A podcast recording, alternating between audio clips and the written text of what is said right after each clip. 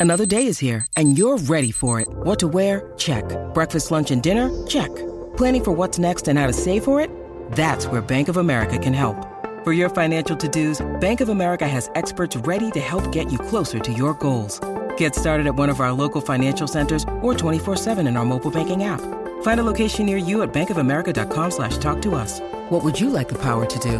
Mobile banking requires downloading the app and is only available for select devices. Message and data rates may apply. Bank of America and a member FDIC.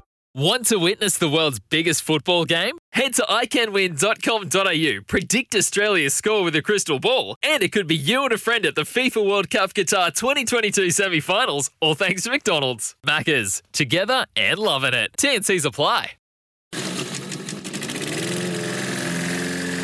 Mowers, start your engines. It's the Saturday Morning Mowers Club on SEN with Adam Peacock and Nick Davis.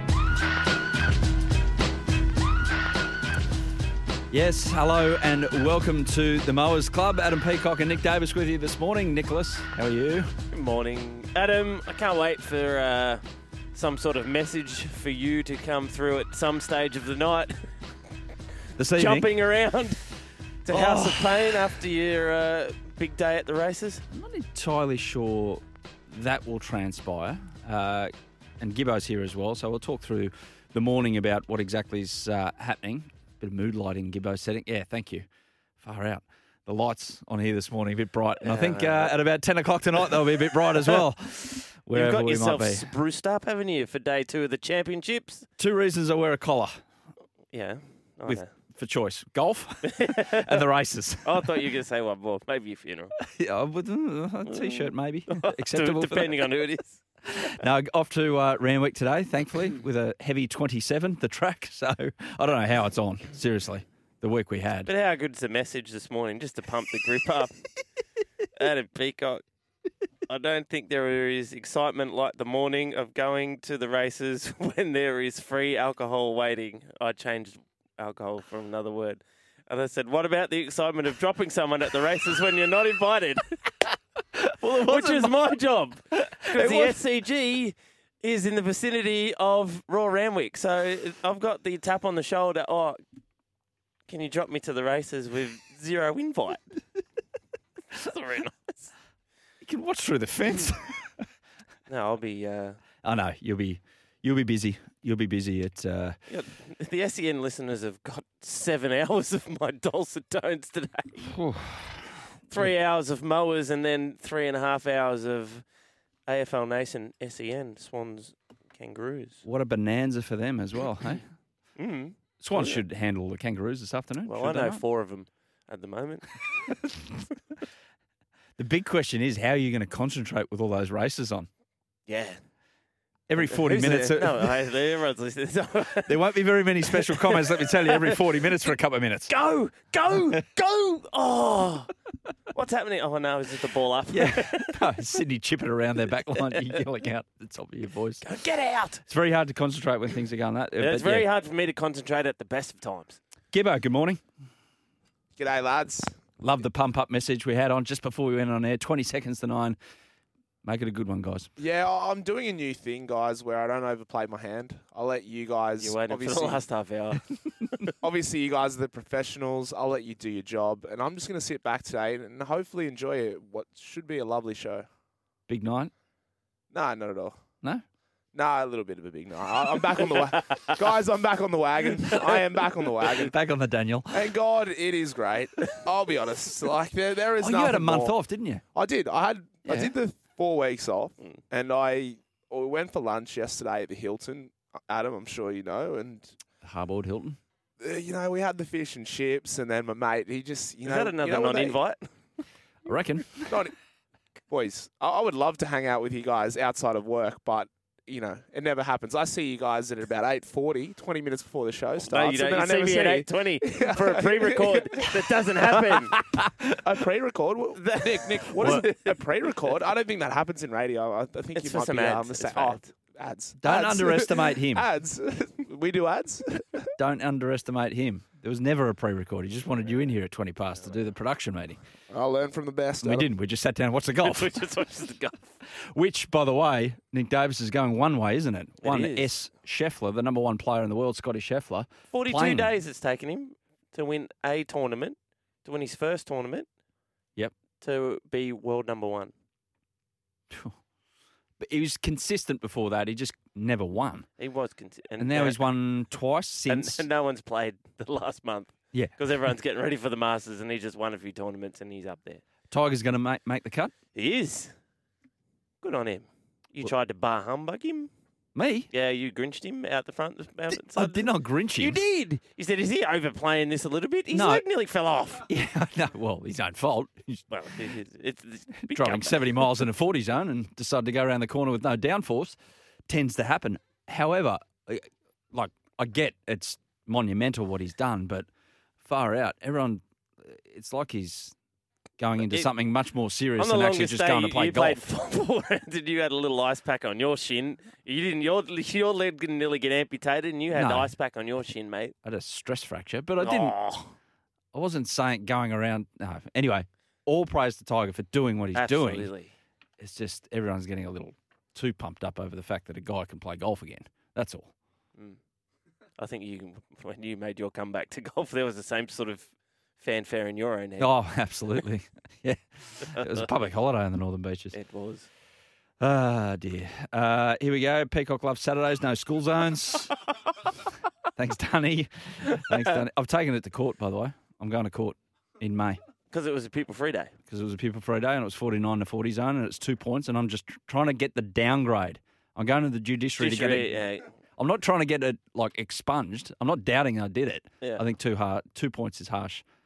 Was it a pupil free day at that school or Sydney or All over New Sydney. South Wales or Australia wide? Southern Hemisphere. What? Okay. The whole hemisphere was a pupil free day. Yeah, No, They're not going to get those lights Sydney. were flashing. You got No, chance. no, I reckon. I reckon I'm home. The sympathetic judge. I got a few. Yeah, you know, things up my sleeve. what? No, nothing under the table. Like, don't live in that kind of country. But no, I'll, I'll state my case, and hopefully the judge is receptive to the points that I'm There's making. another time you're going to wear a collar. Yeah, I'll be wearing a collar that day and a tie.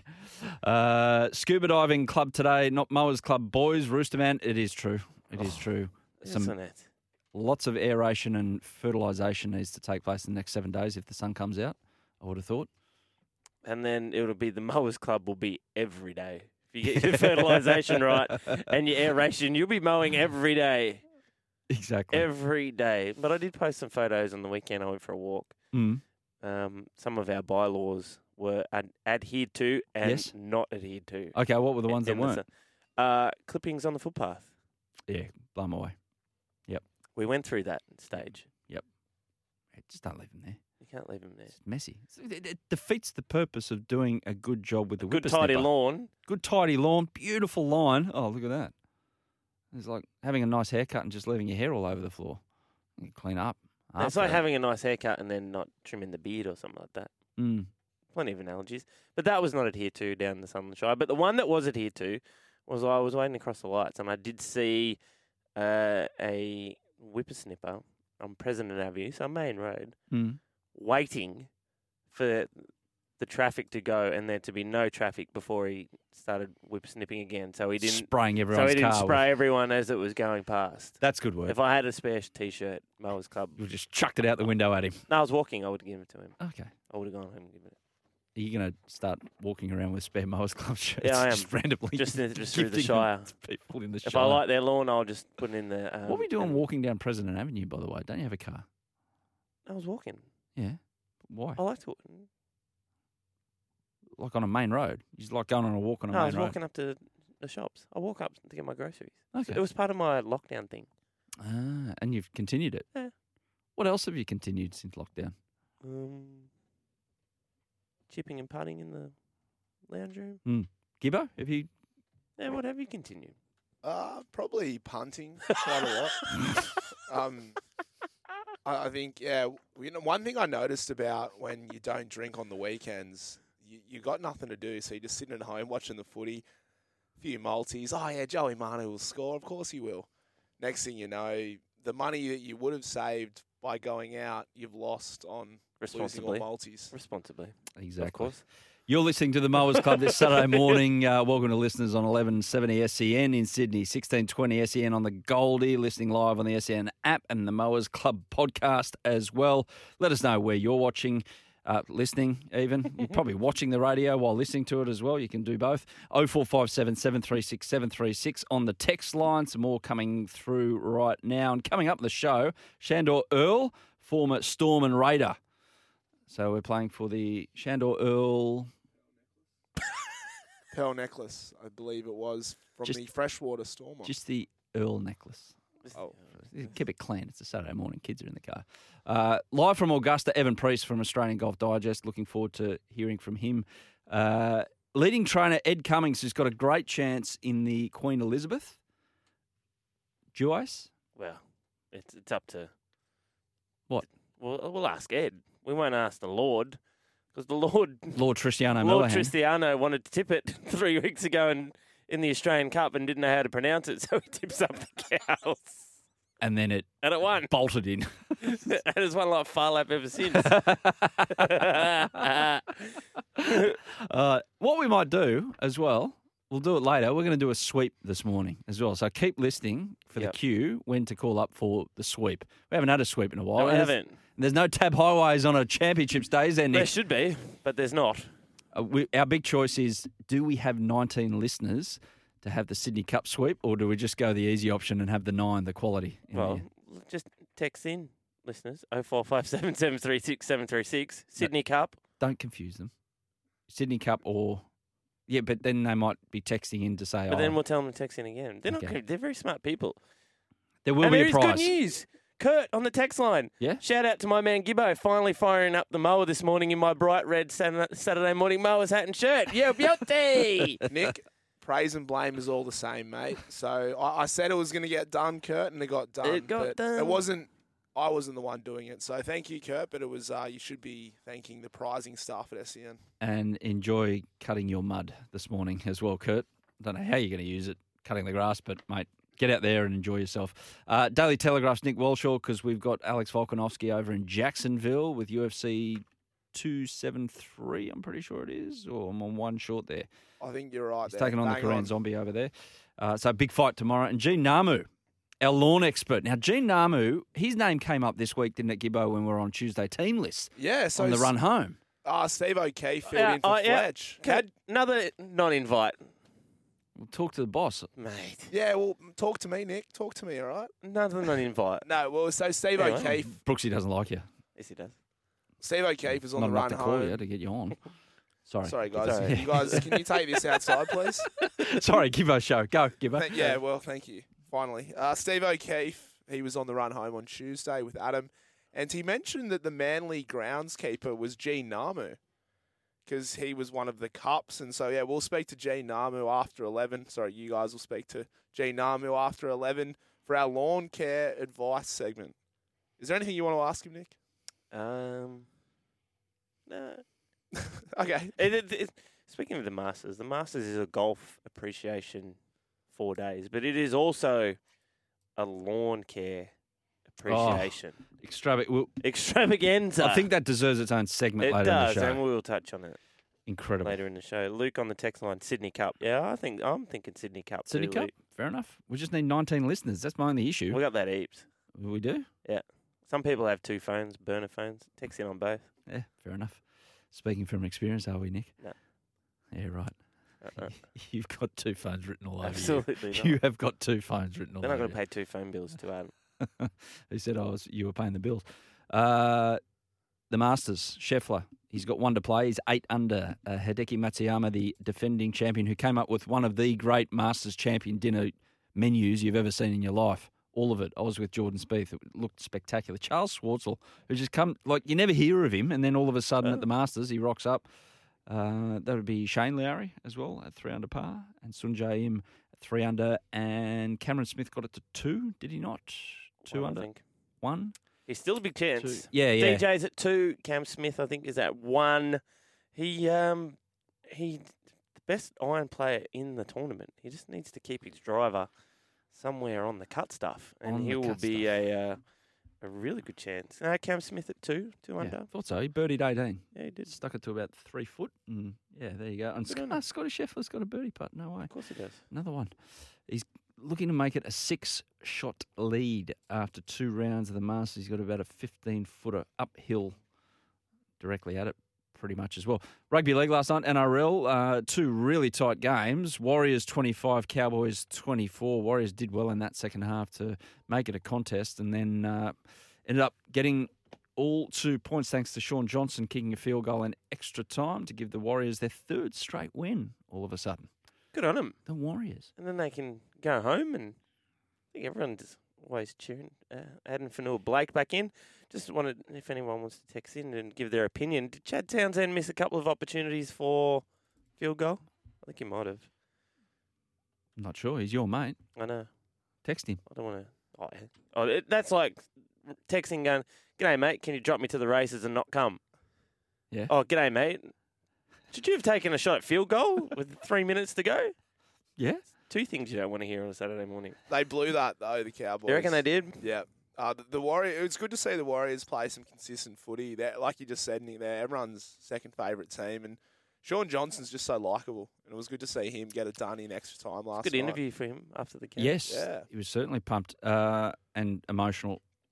Uh, hearing, though, that Reece Walsh and Euan Aitken aren't any certainties to be at the club next season because they've enjoying life this side of the ditch and then going to have to, which I kind of question, why would you sign for the Warriors in the first place if you like living in Australia? That's Dolphins. Would that be their new home ground where they played last night. they got their name on their locker already? Big That- That's a bit awkward. Walked into the dressing room, big photo of them holding a photo of in a Dolphins jersey and his name on his locker. Oh, Scotty's made a par on the last. Adam Scott to make the cut at the Masters. He's four over par. He's 100 back from Scott Scheffler, but he's going to play on the weekend. after Love his draining- clothes. Have a look at him. It's the colour of the water that you pull out of your drain when it's blocked that he's wearing. It's life wear. Lifewear. Otherwise, last night, the Roosters 24, big comeback Yeah. against the Broncos 20. Kit can catch is going well for the Roosters. Nick Well, Davis Not and so much last night. But, Joe, uh, Joey Manu, though. Joey Manu is going well. Uh, it's interesting. The Broncos always play like they've put their footy trip money on them when they uh, play the Roosters. They absolutely they, they aim up every time, and it was um, it was a it was a cracking game. I think the first twenty minutes it was nearly hundred percent completion, plenty of live ball, and um, yeah, ten 0 at half time. The Roosters were able to come out, and uh, yeah, Joey Manu was doing Joey Manu things. But on the other side, probably two of the inform and best centres in the game. Probably it wasn't early in the season, but Tony Staggs, wow. How, mate, is the talk at training going to be Paul Momirovski getting Momirovski. fended? He There was a fen last night, Tony Staggs, the big don't argue. Flying. Flying. It's probably not going to come from me, but Maybe like Hargreaves or someone. Oh, dear. Last night as well. Uh, is, speaking- it, is the report sheet in? I'm not sure. Did anyone see the uh, the Jared Waerea-Hargreaves incident where he got put on report? Yeah, he grabbed a leg, and he was adjudged to have been twisting, the, and then two minutes later he was up and running. The Bronco, who Yeah. was yeah, it was Ryan James. Yeah. Interesting. Uh, speaking of fens, by the way, last night Geelong got home against Brisbane. Contentious late call. Oh, it was a two hand fend in two hand shove in the back to get him out of the way. Tommy Hawkins grabs it, turns around, kicks the goal, seals the win for Geelong against Brisbane. High quality contest though. Yeah, it was. It was close. Um, it's going to be really important for Geelong, uh, where they sit as a as a group and a list to, and they it's only a free hit for them. It's it's normally the sort of Penrith at Penrith, the the game there at Geelong. You you mark down ninety eight percent of them as wins. So Hmm. um, yeah, it was good for Brisbane to go down there and uh, and be uh, as competitive as they were. But next week in the AFL, there's a massive game for anyone that cares. Carlton are either going to be five and zero Mm. or Port are going to be 0 and 5. I've got no idea who to cheer for. You. it's going to be social media carnage either way. For man, for a Manly fan, that's like watching South and Melbourne go at it. 5 and 0 Carlton, 0 and 5 Port. yeah. Paulo from Pico, Sydney Cup. Looks like seems like it's going to be the Sydney Cup. Well, Paulo, you need to get a few mates to listen because we need 19. It's Yeah. 19 horses. Yeah, Paulo also Gibbo, thank you for the hat and t-shirt. Is it too wet to start the lawnmower, Paulo? If if your backyard is on sand and it's dry, push that thing because it's going to start growing quickly in the next week. Gibbo Rugby Union uh, Super Rugby last night, tight win for the uh, Rebels. Here he goes. Yeah, the Rebels have won two Gordon Bray over here. Yeah, But I, I want to get your thoughts. Have you guys seen in the Super Rugby that there's a No. red card? Oh, shush. Okay. Nick, look, I get it. You like AFL, you like rugby league, you don't like soccer. I you do don't like, rugby I do union. like rugby union. Go, yeah, red card. Yeah, so there's Go. a red. There's been a bit of a red card epidemic in the Super Rugby where you get red carded, you're off for 20 minutes, and then you can be replaced. 20. Yeah. Yep. So it's, it's not the full 80. What are, what are your thoughts on that, Nick? I think there should be. Sorry, you asked Nick, but I'll just There chime in go. anyway. Well, I'm thinking. I I think that that's good, but if it's really bad, you're gone and you can't be replaced. There should be levels of it, two levels of the red card. Like there's some Oh. innocuous ones where it's Like a pink accidental card. because they're really harsh on, on Yeah, contact to the head, which is good because they- they're obviously, you know what, scared of getting kind of legal cases in the years to come. But I think if it's bad and he just absolutely smacks someone in the head, yeah, that's that's red for the rest of the game. So I think there should be two versions of it. There's been quite a few red cards. Uh, I know, like on SENZ, the massive rugby union station, they were talking quite a lot this week about how that rule will change going forward. But it doesn't really disadvantage a team if a guy gets red carded and 20 minutes later someone else is on the field. Nick, what are your thoughts? Um, no, I don't like that. I don't like that at all. It, that, it, I, some, to make things fair and even, well, it's just bad luck. Don't hit someone in the head. I, I think sometimes we make the games too hard to officiate. Good point. Very good point. Uh, the NBL last night, catch every game live on ESPN with Kayo, the Tasmania Jack Jumpers. Again, it feels like every Saturday morning I'm talking about a Jack Jumpers win. 87 80 over the Cairns Taipans.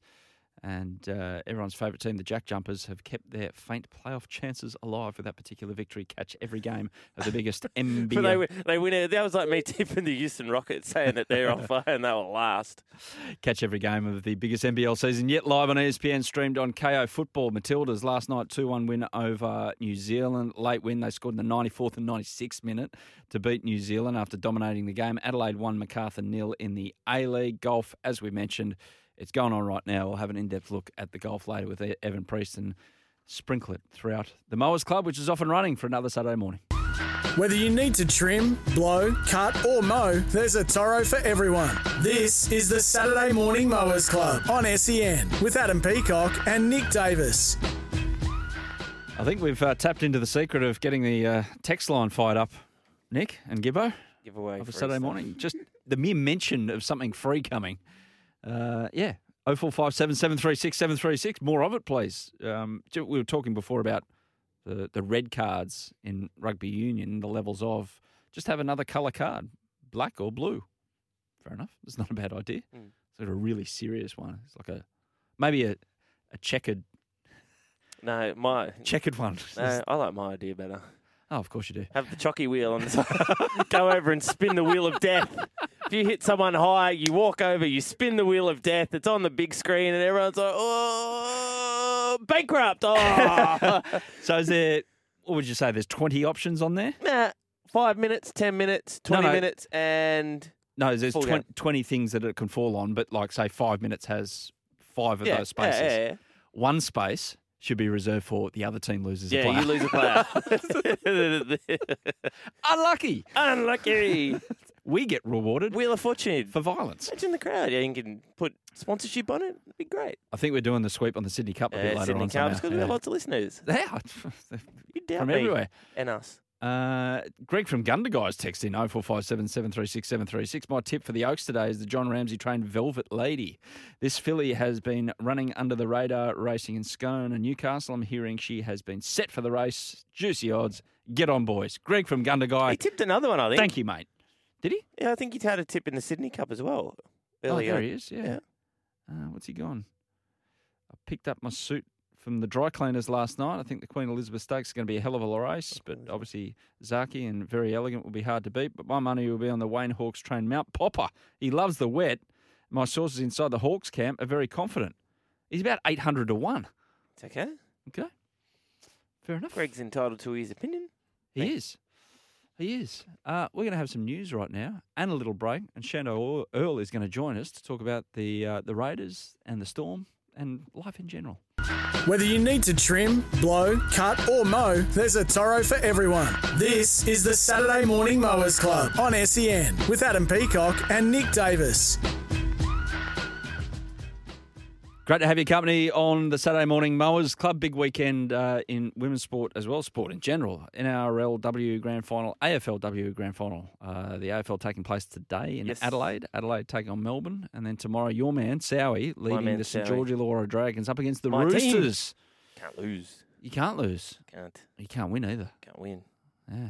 So Sowie's going to be disappointed, or your place of employment's going to be disappointed. Mm. So how are you going to negotiate that? Uh, go with the winners. Go with the money. So, tw- Sorry, Sowie. 2016 when the Sharks won and the Swans lost the grand final. Yeah. I was at Sharks. you guys deal with that. Go Sharkies. Oh dear, you, you should be in politics, just wherever Could the be. winner is. But if I did, I'd have to go up against ScoMo. I'd probably win in the Shire. Hmm. Yeah, you could actually. I reckon you could at the moment. Let's not get into that. Let's not I've got into some that. thoughts on that, but uh, let's let that one go I through don't. the keeper, and let's catch up with our Saturday morning legend ahead of the 3 p.m. game today on SEN, which involves the Melbourne Storm taking on the Canberra Raiders. And following crunch time on SEN, Matt White, Tim Manor, and Brett Kimmorley will call the action right here on SEN across the country on the app. And joining us right now is a man who's played for two of these clubs, of the two. Sandor Earl, how are you, mate? How are you, boys? Good, good. Uh, Canberra, Melbourne.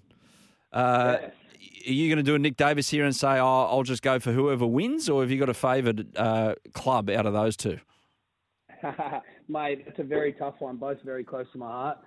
Um, had some great experiences at Canberra. It's an awesome club, but it's hard to go past your last club. And um, Melbourne was one of those once in a lifetime experiences, being a part of that culture and a winning team. So, mate, it's going to be tough. I feel like, unfortunately, Canberra in a bit of a transition period at the moment. So I think Melbourne will go down, go down there and do a job in Wagga Wagga. So yeah, I'll uh, I'll claim the purple pride today. I think. Yeah, it's probably not a bad, not probably not a bad way to go. Looking at the tip sheet, not a bad technique. If Not they a were bad- 0 and 4, it'd be the other way, but yeah. exactly. It's pretty pretty foolproof. Let's just talk about Canberra first. Your your time there in, in Canberra, what was that like? Mate, it was awesome. Um, I was a young guy. We had a really young team. It was pretty uh, bit of a sliding doors moment for me when I went there because um, I had some. I was sort of in and out of first grade off the back of two shoulder reconstructions, and Fernsey, David Furner, who was a coach at the, at the time, gave me a chance mid-season, and you know we just went on a run. We were, I was we were coming 13th. I struck up a good friendship and partnership with Blake Ferguson, and then we ended up uh, finishing sixth on the ladder and going all the way through the semi-final. So we just had a young team who was enjoying their football and not often do you get those chances where you run out on the field and you're just having a good time and you're playing at that level. So I had a great time, and um, everyone in the club. It's a it's a really good culture. It's a close knit group being in Canberra. So yeah, I loved it. It was a really good experience. What about Melbourne, mate? Obviously, you spent some time out of the game for well publicised issues, but come mm-hmm. back. How did how did you get into the joint, and and how quickly did you realise it had a unique vibe about it, if you like? Yeah, I think as a as an NRL player, everyone knows like there's something special going on at Melbourne, whether it's because of the players that go there and then the progression they have, or just the fact that they're basically near about in the grand final every year. So, mate, I came back from overseas and I just had one thing on my mind. I was I just wanted to if I thought if I was going to give this one last crack and see how good I could be, I want to be a part of that Storm experience, the Storm culture. So I actually wrote Craig Bellamy a letter, um, and it's probably the only way. I don't even know if he has an email to be honest. So it was probably a good decision. But I just said, mate, who I am. This is what I've been through. This is what I think I can bring to the club. And to his credit, a couple of days later, he contacted me. We met up at a cafe, and mate, it was a pretty crazy experience to be honest. He just he said to me, uh, wanted to get a feel for where I was at and see see where I was at, and then he said, I've spoken to powers that be. I, I want to give you an opportunity. So for someone like that to give me a show of faith, um, unfortunately, three weeks into preseason, I tore my ACL, which is, oh, I, I mean, cruel is probably an understatement, but worked my way back. And um, after I think nearly six years, I was able to play my first uh, first grade game in between games. So but mate, as you said, to be a part of the culture there, it's re- it's really special, and the standards and the accountability between players. I'm just grateful that I got to experience, and that it'll probably set me up for the rest of my life. What was that? Go back to that meeting with Bellamy, the first one, and so you sent him a mm. letter, and then he said, Yep. "Yeah, let's let's go meet." Was it was it almost like an interrogation, but you didn't know you were being interrogated? It was like a nice conversation, but you get to the end of it and go, "Far out!" He he, he went deep there. He tried to get into my mind, or was it Uh, it was more? pretty casual, to be honest. Yeah, casual. Yeah, he just sort of said like he wanted to see what sort of shape I was in and if I was serious. I think, and then um, obviously I would have reiterated that pretty strongly, pretty passionately. But you know, to get, I just thought I was going to catch up with him at that point. So for him to say, "Look, I've spoken to the CEO, the head of the club, and we want to give you an opportunity," you can imagine I was blown away. But that's so much motivation, and inspiration came from that. For Craig Bellamy to go out on a limb and give me that opportunity after our first meeting, I was just like blown away. So it set me up for the rest of the year. It was, you know, it was a tough year. I had to train by myself and I was working full time. So yeah, just very special. I'll never forget that. You've always had a pretty good rig, though, haven't you, Sandy? It would have been sweet there walking into that meeting. Yeah, mate, rocked up with a tight shirt. I wasn't messing about. yeah, I used to wear I used to wear hoodies to mine. Don't worry about that. Hoodies, Hoodies. not, not a hoodie. Yeah, Hoodie. the full the full moo moo sort of business. First day of full preseason. Yeah, absolutely. I just want to talk to you about the look. Yep, you're at Canberra, 20, uh, 12 and 13. Just about the evolution of sort of the wingers and the outside backs and the skill set that's involved now in the game with the try scoring and the acrobatics. Um, how, how have you seen that evolve and how exciting is it for the game? mate, unbelievable. You know, gone of gone are the days that I think when I was first around, and you know these acrobatic tries, we want to call it that, was uh was getting about. You know, they they look like nothing compared to now. So some of the try scoring opportunities that the boys are pulling off, and some of the athletes in the outside backs is just phenomenal. Even Canberra, they got some they got some good young stock. As I said, they're going through a bit of a transition period, but the guys there are good. Um, I just think, you know, probably for Canberra, we just need to see that back five really step up. You know, Chance and Rapana, they give it their all, but I think everyone else needs to go with them, especially those young guys. So, um, but yeah, it's lovely to see. I think the main thing for me, mate, is how important is a winger's ability to defend and make good decisions. I feel like some of the games that I've been watching, they hang in the balance of wingers' errors or good decisions in terms of defence. So, you know, tries are, tries are coming through thick and fast if you can't defend and you don't have that good uh, chemistry between centre and winger. So that's what I'm seeing a lot of. The guy like Xavier Coates at the Storm, how, good's his progression this year? You've seen him just go to what is probably his potential. So it's been cool to see. But yeah, mate, there's some freak athletes out there at the moment. It's a favourite, so- and it's easy sitting on the couch, obviously, but it's a favourite uh, saying amongst uh, my footy mates on the WhatsApp group winger stay out. The number of times you see a centre being able to hang on to his man, it's like he, it's almost last go. He's, he's chasing out, chasing out, he gets him, but then the overlap's created by the winger just coming in and trying to be a hero and cut off the centre rather than just staying out on his man. It's obviously a hard decision to make, but it seems Yeah. more often than not that that's a decision that the winger doesn't have to make. Is that fair, Sandor, or is it happening way too quick that you can't really do anything about it? Yeah, look, it is happening quick. I wish, I wish it would all, um, you know, play out like it does on the TV. But to your point, there's a couple of things that happen. Like, and this, when you get when you're at the Storm, you have such a big education and learning. One of the best to do it was Josh Addo-Carr, and even now he's at the Bulldogs in a different system with different partners and centre pairings. You're seeing, you don't just see the same like uh, result. So basically, how it works is if your centre gets held up, someone runs a line inside the shoulder of the centre. You pretty much have to jam. So if you don't and you don't come out and stop that play, that really is a fault of yours. Now, if the centre gets beat, ideally what you want to do is, to your point, is back off, back off, back off, and give it as much time as possible. But if you start flat, that's going to be really hard for you. So for the fans out, fans out there that are watching, if the inside player gets held up, jam, stop, get a result.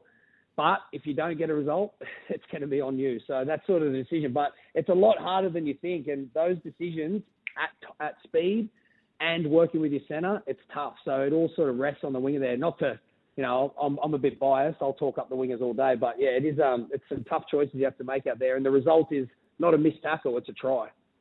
Yeah, that's a good point. That's a really good point. The le- it, yeah, we do highlight how much yeah, the, they do score tries, but the, the, the great wingers are the ones that um, sort of have no tries down that edge. Sandor, where do we see? Where are you now, mate? Uh, in life, where, what's what's doing? Uh, so I'm actually a partner and heading up a new fitness franchise, which is very exciting. Um, def- definitely was a catalyst for my retirement, but it's called Air Locker Training. So we've got seven open. We just opened our first in Queensland. We're across Newcastle, Sydney, and Penrith.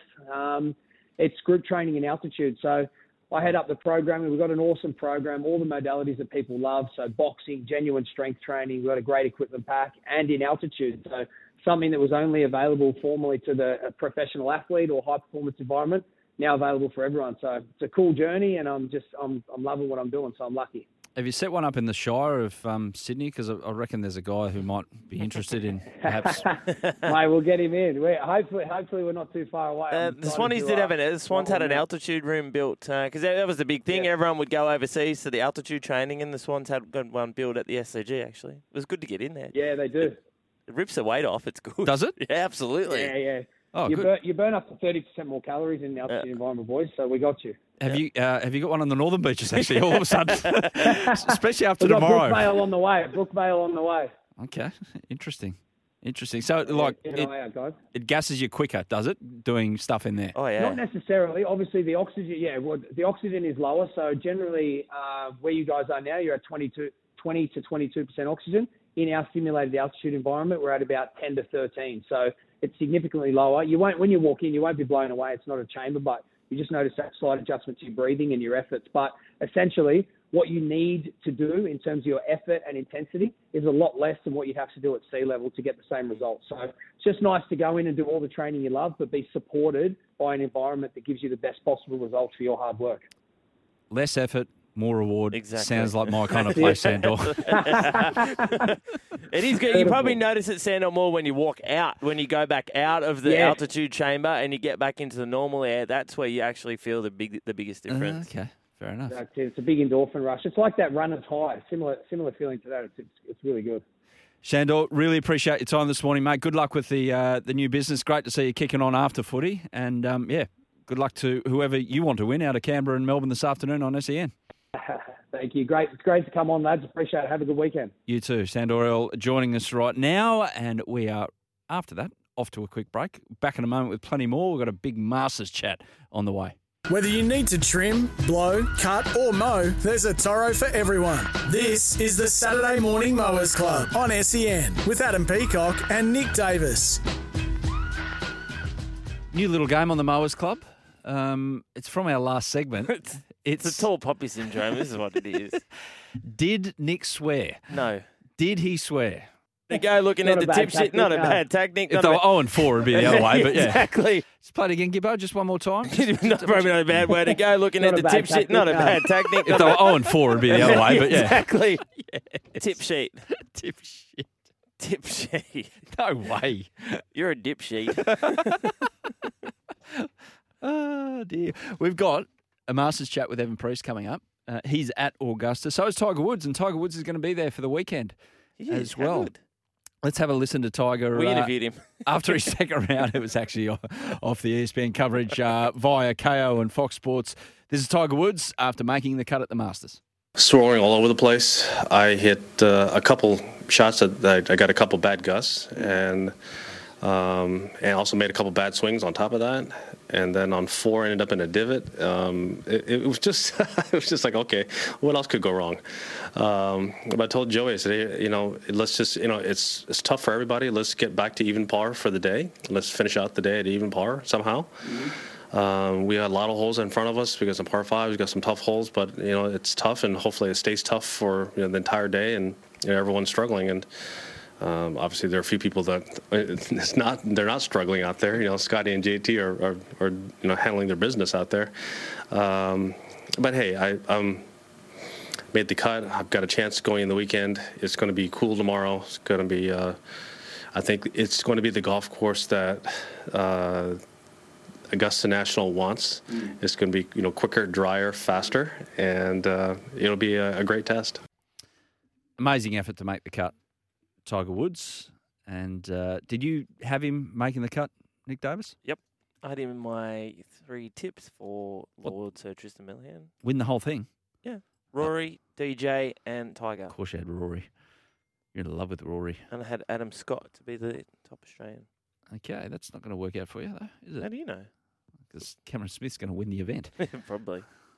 Absolutely win the event. Tiger, a uh, he's one over for the tournament, two over 74 in the second round. Up the top, Scottie Scheffler, five under 67 today for an eight under par total at the halfway mark. Charl Schwartzel, uh, Sungjae Im, uh, Shane, Shane Lowry, Hideki Matsuyama at three under, and Cameron Smith is in a group of four at two under par, tied for sixth at the moment. Cameron a little loose on his front nine today. yeah, it but was. A little bit of luck of the draw there for a few. The, the red numbers this afternoon were the last few groups in when the the back nine where the wind dropped off, and we can talk Mm. to Evin about that. bit of luck of the draw. Here's another one. What does proof in the? Where did proof in the pudding come from?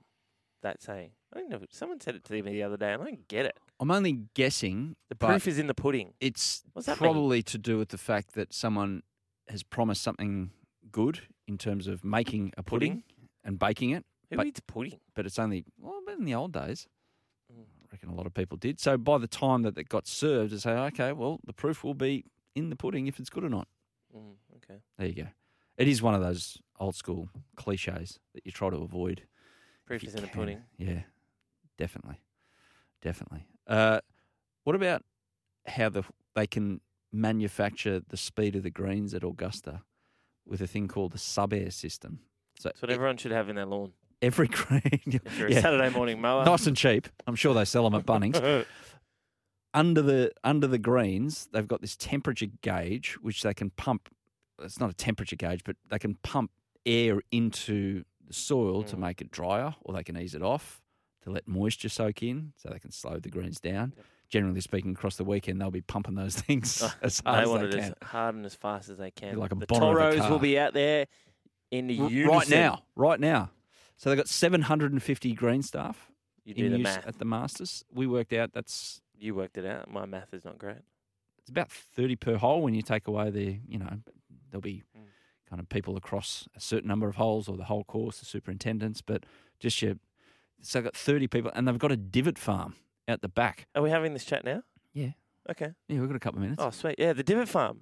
Yeah. It's amazing. No, we're not because the music's come on. Yeah, the Divot farm. I thought we had another minute. No, we'll talk about it after.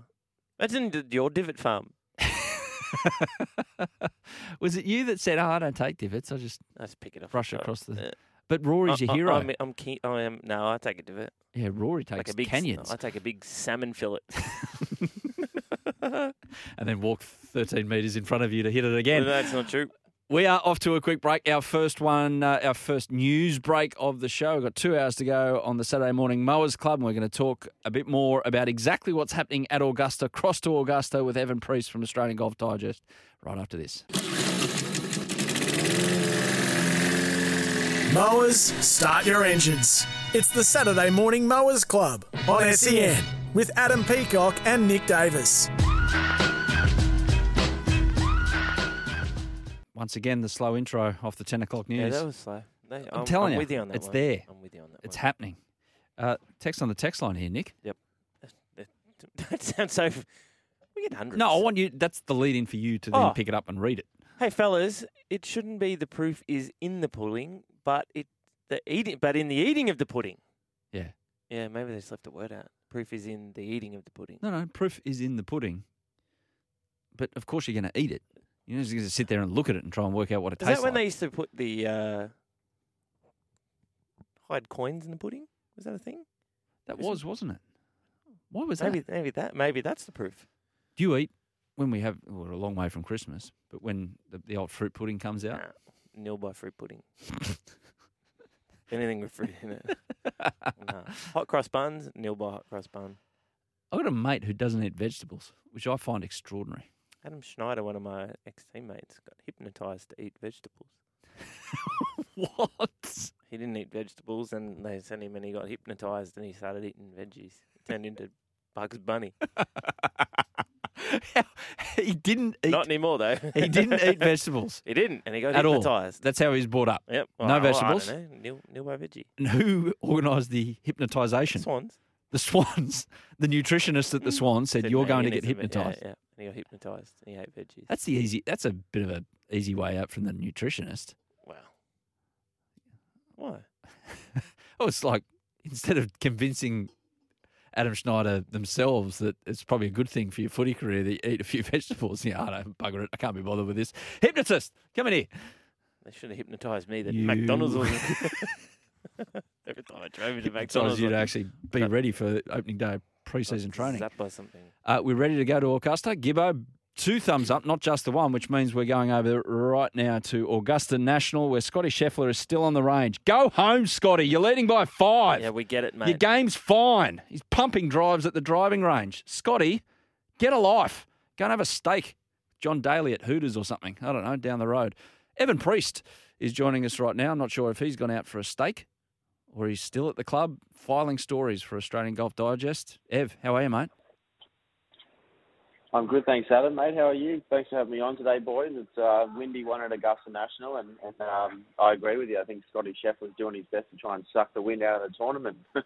Well, yeah, he's still there, mate. He's still in the. I know you're inside, probably in the media facilities, and and uh, punching away some some yarns that we're going to read about through the day. But um, these guys, look, they just love going to the range after they play. Like as golfers, it's not the done thing. You go inside and you have a beer and you talk about your round shot by shot, and then you go home and then you go and tell your partner about it, and you lie about him. and she doesn't care. That's how it works. Not for these guys. Not for these guys, mate. Not when you're the hottest player on the planet, the world number one. That is, that is why he's the world number one. He's on the range right now. I can see him actually from here. Where our media centre, which is the most luxurious media centre potentially in world sport, by the way, I might add, uh, is looking straight out over the range, and I can see him hitting drivers at the moment. And that's why he's won three PGA Tour events in the last six weeks because he's just uh, an absolute grinder. And uh, he's not the story that we're all hoping for. You know, you, you have to be honest with yourself, but um, I think he might run away with this thing because the five-shot lead is the equal largest 36-hole lead in the history of the Masters. Five players have done it before, and four of them went on to win the green jacket. So it's not looking good if you're not a Scottie Scheffler fan. Evin, Nick Davis here, mate. The, the voice does absolutely sound familiar from my uh, listening to the Chasing Majors podcast. Well done with that, my friend. But Scottie Scheffler, Thank has it, 42 days since he won his first tournament to be the world number one. Was it out there that this guy's got a game, or is, has he just been in the right spot at the right time with a few players not playing that well? Yeah, it's it's well, you know, in golf circles for a while, it's been known how talented this bloke was, and it, you know, he had that tag over his head of when is this bloke going to win a PGA Tour event, and then all of a sudden he wins three in six weeks or seven weeks, forty-two days. I'm not that good at maths, whatever whatever that might be, but he sort of really realised his potential in, in a really short space of time, and um, he went to the University of Texas. He was an absolute stud there, and, and, and now we're sort of seeing the player that we we had heard about. Uh, Cameron Smith today, mate. So he had a really good, like I hope he was than- out. I hope he was out practicing his driver. so, God. so Ev, he, first round he goes double bogey start, double bogey finish in between eight birdies. Today, take us through his day and also his mood afterwards. Mate, to be really honest, he he just looked exhausted. You know, he, he spoke to the reporters, myself included, after the round. I could hear his voice was a bit hoarse because it's been a long day in the wind. It's been cold. He was playing with Bryson DeChambeau, who you know isn't the quickest of players, as we all know, and he wasn't playing well either. Uh, and he was also playing in the group of, in front of Tiger Woods, so the crowds were nuts. He just looked sort of exhausted, uh, Cam, and I hope that he has a nice meal tonight and a nice sleep and resets himself because he's got a big weekend charge coming. Uh, but he just couldn't make a putt, mate. To be honest, he, he just couldn't buy anything today. The the wind was was throwing around his reads, and his ball striking wasn't fantastic. But he kept himself in there, two under par and six shots back of Scottie Scheffler at eight under par. That that's definitely not out of the tournament. And we've seen stranger things happen not only on the weekend of the Masters, but even in the back nine of the Masters. So should be an exciting finish. And, and a couple of pundits here at Augusta are predicting tomorrow could be the toughest day ever in the history of Augusta National with the greens as quick as they are and with the winds um, forecast to keep up and, and also some cold temperatures moving in. Well, the good news is for Cam is that he doesn't need to play with Bryson because he missed the cut by 100. And I reckon playing golf with a moody Bryson DeChambeau would be about as fun as taking an over, overtired toddler to the shops for three hours. It wouldn't be an enjoyable experience. No, not at all. And I had the unfortunate luck of um, Paul Casey uh, withdrew um, Thursday morning with a back injury. So that sort of, you know, when they would normally be playing in the threesome and, and you wouldn't notice how slow everyone's playing, all of a sudden that's amplified because you, you, you're down to two years and you're waiting almost on every shot. I actually caught a funny moment to myself. I went out and walked with Cam for the first five holes this morning, and the, the fourth tee, the fourth hole is a par three at Augusta, and, and the third green sort of backed up right against the tee, and, and, and they had so much time waiting on the fourth tee, Cam and Bryson, that they stood there and they watched Tiger Woods come up to the third green for about two to three minutes, just uh, almost like fans. It was pretty funny. He said that actually after the his first round that he just get drawn to the, the magnetism of Tiger Woods, and you sort of know, obviously, where he is by the, the, the galleries around his group, but also just knowing where he is on the uh, on the course. What about the rest of the Aussies? We've had a, a number of the boys being able to make the cut. Correct. Yeah, they they all battled the conditions. Um, the only Aussie of the six um, to miss the cut was Lucas Herbert. Um, unfortunately, didn't bring his game, his A game this week. Um, but of, of the other guys, they're all at four over par. We've got Adam Scott. He made a really clutch pass save out of the greenside bunker on the 18th to, to make the cut on the number. Min Woo Lee made par on the 18th also to, to sneak in there. And then we've got um, Cam Davis and Mark Leishman also at four over. So um, strangely, though, I'm, I'm, I haven't checked it, but I just um, I just got a text from a friend saying none of the Aussies are playing together, even though they're all no. on the same score, which is pretty unusual.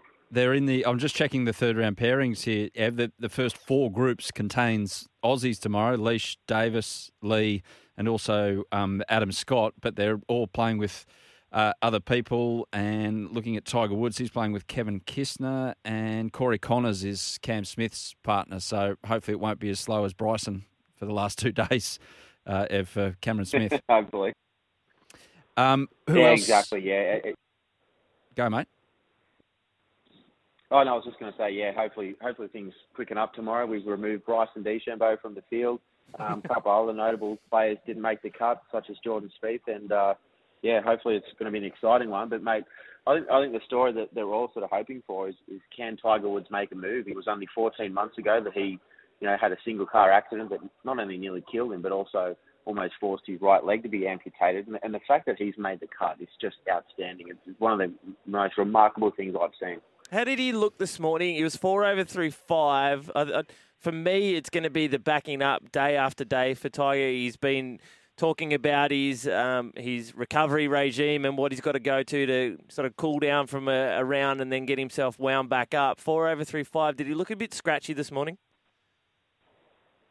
Yeah, he did, mate. Yeah, it, I think it was the cold weather. I think it really stiffened up that right leg of his. And, and as you mentioned, he had dropped four shots in the first five holes brought you know steadied the ship, and, and full credit to him for doing that. But um, I, he was obviously because because he was playing in the group um, behind Cam Smith. I saw him as we were interviewing Cam, and Tiger walked through the ropes into the scoring area, and he was just looking laboured. You know, he was lugging that leg around. I'm I'm going to guess it's going to require two or three hours of physio tonight just to get it ready for tomorrow morning, and then maybe a couple of hours of physio even more tomorrow morning. So, mate, he'll he'll limp around and he'll he'll get it done, and hopefully he gives us something to write about copious amounts of Voltaren. Won't go astray either. know the feeling. Naprosyn, get on the hard stuff. Can he win realistically, or is he too far back now? Scottie Scheffler's playing too well. Oh, I, I wouldn't. I wouldn't say Tiger Woods can win. No, you know we know never to write that bloke off. But nine shots back, with the leg that he's got, with with the weather that's coming in the weekend, it, it's it's all been impossible. So it's a sad, but but you know the exciting thing is that he's probably looking at the British Open at St Andrews where he's won two Opens there, and he's probably targeting that as a more realistic chance of him to be in contention and, and potentially win. So if if he goes out on the weekend, shoots a couple of under par rounds, finishes in the top 20 or the top 15, he'll walk away thinking, right, I think I've got the game back, and I think the uh, British Open is a realistic possibility. And there's not one hill at St Andrews either. it's just dead flat near the beach there, so that might uh, help him as well. So, can who are the ones that are going to jump out? Hideki Matsuyama, defending champ, as mentioned earlier in the show. He came up with one of the greatest uh, champions dinner menus of all time. Um, maybe that was Jordan Spieth's problem. He said he was going to have extras as everything, and he probably over caloried himself and needed to um, lug around a few extra kilos than he needed to. Is Hideki a big chance of, of maybe being the one to run down Scottie Scheffler, or is there another name there that jumps out at you? Oh, absolutely, mate. Mate, I'm with you. My money's on Hideki. You know, he's only five shots back. Anything can happen over the weekend, Augusta, as I sort of mentioned before. Charl Schwartzel's almost, or, also a former Masters champion, mm. and he, he's definitely working. I'm also a bit wary of Dustin Johnson. Yeah. Dustin Johnson can put together some insane scores, and he's only six shots back. So, mate, there's about five or six names there. Collin Morikawa was also one under. Never write that bloke off either. So there's a, there's there's seven or eight world class players who could all knock on Scottie Scheffler's door over the weekend. It should be a great Masters weekend. I'm looking forward to um, catching the opening groups at about 1 a.m. tomorrow. When you get a... when you get home from the races, that'll be perfect timing for you, Adam. I will be a bit Dusty Johnson, I dare say, with a kebab in hand. You'll be laughing. Can't wait, Ev. Can't wait, mate. Just one last one from a media perspective. You mentioned about how good it is there. Like everyone puts up the, the post of the you know the two dollar sandwiches and things like that. How do you get do you get the southern hospitality there as as members of the media and welcome with open arms by the Augusta National crew? We we do, mate. This this press building is it, it, you know what I'd compare it to. It's where a sitting U.S. president would come for a holiday in the south of America. It's just absolutely extraordinary. It, you know, it's this big white mansion which has a university lecture theatre. We, we sit in these beautiful, expensive leather chairs. We've got you know computer monitors galore with all the stats and videos that we need. We've got cameras on every hole of the back nine. And in the restaurant itself, I've, I've done some damage in there. Let me tell you that much in the last sort of five, four or five days. You know, it, it's a proper restaurant with you know, not I'm not going to say fine dining, but very fancy food, very nice food. Um, waiters and waitresses sort of coming up and, and asking whatever you need. It's, it's absolutely fantastic here. It might be the best sporting event in the world to cover. I haven't covered, covered Wimbledon. I've heard that's pretty good, Adam, but uh, this, this must give it a run for its money for sure. Yeah, the jam donuts at Wimbledon are very hard to top, I dare say. But I'm, I'm... Oh, righto, you too. I can't get an invite to the races with you, let alone no. Wimbledon or the Masters with Evin. This is no good. Yeah, well, stop banging on about your regional sport that you love so much and see the rest of the world, Nick, through football and tennis and golf and things like that. Ev, leave it there, mate. Thanks so much. Enjoy the weekend. Look forward to reading your stuff and uh, follow Evin Priest, everyone. If you even have a passing interest in golf, yeah. he's all over it on Twitter as well. Evin, have a good one, mate. And um, yeah, I'll continue to listen to Chasing Majors as Nick will yes. as well. He's done a great job with that with Stevie Williams, the caddy. Yeah, thanks, boys. Thanks for having me on and enjoy the rest of the Masters. We will. Evin Priest joining us from Augusta National. Back in a moment with Yenna. Whether you need to trim, blow, cut, or mow, there's a Toro for everyone. This is the Saturday Morning Mowers Club on SEN with Adam Peacock and Nick Davis. That wasn't a Bruce. Gibbo. The defendant. Protest. Does the defendant want to go first or the prosecution? Prosecution first. Okay. Oh, you bruised. I, I wrote, I wrote it down on this piece what of paper. lawyer. as soon as you said that, Bruce, Bruceville, we jam need a... donuts at Wimbledon. Hang on, Bruce. Okay, pros- prosecution. Are you done? No, I'm going to do the Nick Davis argument where you just keep talking. but yeah, I believe that was a Bruce. Evin did sort of tip you into it, oh, but sort of. You should have said, no, no, no, Evin, thank you for that compliment, but no, I will not be bruising. Nil by Bruce. okay, so the accusation is yes, that Bruce. I've bruised by saying that I've gone to Wimbledon. It was Evin Priest at Augusta who brought up the fact that, Adam, you would know what it's like having it all laid out in front of you. I've never been to Wimbledon, but Adam, you have. I just made mention of the fact that the food there at Augusta sounded really good. I made mention of the fact that the jam donuts, which I might add, Nick Davis would eat 680 within the space of four I days. Just tell, I just wouldn't tell anyone. he's not. He's not involved. All right. I just you wouldn't tell anyone. Don't bring him into it. I object. I object. I can't see how it's a bruising. I can't see how it's a bruising, a traditional bruising, mm. which a lot here at SEN have been guilty of. Very guilty Any of. shows in particular? No, all of them. We're all guilty of a bruising here and there. However, I dare say that that's a half bruising. Mm. It's not a full bruising. It's like my two point that I'm trying to get down to one point before the court of law at the Downing Centre on May 23. I want to downgrade. I think that's a half bruising because I didn't bring it up. I, I, yeah. You can't half Bruce. You Bruce. you, yeah, be proud of it, all right? If you be proud, you bruised, I think. Nick? Bruce? Bruce. Bruce. Of course, it's kangaroo court in here. no point. It's time for. Yeah, nah. Yeah, nah, no, yeah, no, yeah, no. You were nearly going to say so it. close. and now it's time for. And now it's time for. yeah, no, Do you want to go first? Because it's just happened. no, no, no. no. You have you got a few? I've got a couple. Well, I've only got that one Okay. because well, I didn't go prepare. first. So you go first. Well, I didn't prepare. Okay. You prepared? Go for it. Um, I've got a couple. Hmm. First one is again doing a lot of walking at the moment. I'm for a walk on Sunday. Good. Check out the rad gnarly surf down at Cronulla Hmm. on Sunday. People walking along Cronulla Esplanade on their phone on loudspeaker. Yes. So with you. So with you. It's so rude. Yeah, nah, no, yeah, no, yeah, no. Hundred percent. Get yourself a set of earphones. I'm not Odds. just trying to suck up to you by or getting just a- hold the phone to you, to your ear. yeah, yeah, yeah. I don't I don't care what you've got to say. I don't care what the other person on the other end of the phone has to say. What about the? I'm worried about radiation? radiation from the phone. No. Yeah. We do enough in life to we pick and choose when we want to care about things. What about people with the AirPods in talking loudly on the phone? I can't wait. I hope is Dunny going to the races today because you're going to get called Bruce all day. It's going to be so good. Be called worse. but if you get a uh, if you get a winner in the punters club, you won't be you be God Oh. legend. There'll be simos all round. Remember when Andrew Symonds used to like when a wicket was taken in the cricket and Andrew Symonds would just come in and just rub everyone's top of their head. really Ah, yeah, go, yeah. Actually, I hope they don't do that to you too much. I've got up this morning really early to like- you could- arrange. You could look like Peter Garrett by the end of the day if you tip people winners. I'll be more Eddie Jones, I reckon. Just like Yeah, okay. random. Or the soccer guy that you showed me the picture of this morning. Oh, Antonio Conte, the greatest comeback of all time. The uh, the hair that miraculously appeared when he started managing. Tiger's a bit patchy. Anyway, so that's my first year now. People Good one. walking around in public, talking on the phone on loudspeaker. Strong, strong. Okay. Quick little one I've just thought of. Okay. Yeah, nah, just the potholes in general. Once again, we're on the Formula One outlap. It's Mario Kart. Driving. Yep. Bananas and everything. Oh, the phone's gone. It's ridiculous out there. It's after Thursday.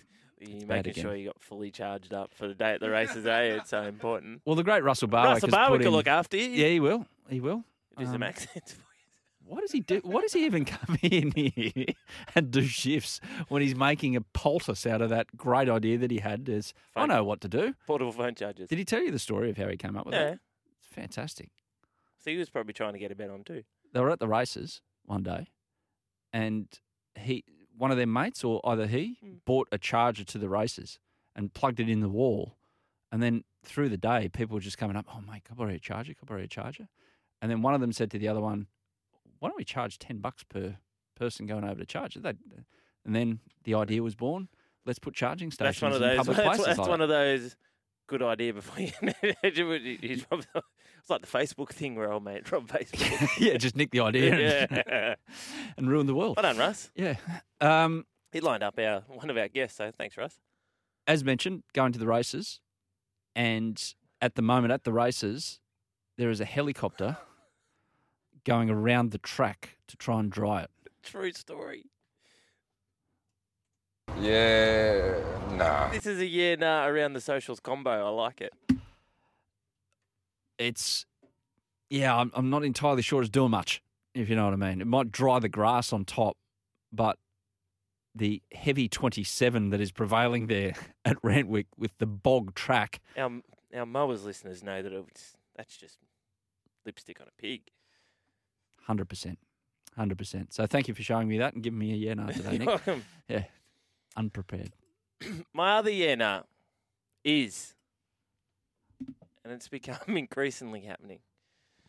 People that say, "Yeah, I reckon I've had COVID, but I just didn't test positive." It's I'm sick of it. Don't try and be one of us now. yeah, I reckon I had it at the start. So I- you've had it? Yep. When did you have it? uh New Year's. New Year's? So you're I did mowers. I did conjola mowers. That, and one of the great shows when Nick had COVID, he did dry on the Friday, all up into the mowers. Oh, I and- never really wanted. oh, the best thing, the best thing was he the first day he was sitting like n- lakeside, so you could hear like the boats driving past. It was, uh, it was one of the great All the shows. ski boats are going past. and he did his hammy because he's been water skiing. got COVID, did his hammy, but did some great radio. Two shifts. So you're up again. Your three month cycle's up, so you're you're going to catch it again. Do you know anyone that's had it twice? Yeah. A couple people. Yeah. Anyway, Gibbo, you you've had yeah, it. well, I had it over the New Year's as you've well. had it. You've had it. You've had a little few Saturday mornings. Oh yeah, I've had I've been out due to health reasons. Health Not- reasons. not COVID. protocols. I reckon I had it. Yeah. Oh, Yeah, nah. Well done. Every, don't be that person. Yeah, I reckon I had it. I reckon I. Oh, I woke up one day. I reckon I had it, but I just didn't test. Whatever. You either have or you haven't. Uh, text on the it's cool now. text on the text line from Roosterman boys. Yeah, man. Uh, yeah, no roads that are flooded. A bus comes along, sees you walking on the footpath, it plows through the water, sending a tsunami over Oh no. you. Uh, it happened to me yesterday. P.S. Adam, definite bruising. yes, Rooster man. Thanks for the support, Rooster Man. Peaks, anyone on the phone while exercising is an absolute flog. In gyms, on walking paths, it doesn't matter. Just call when you get home, your flogs, Matt. So I like really, that. it's not I like that. No, se- I do the- like that. The segment's not called your flog. It's called yeah nah. So Matt, thank you for the text. Just put a little yeah nah in there as well, just to I make agree it with that. official.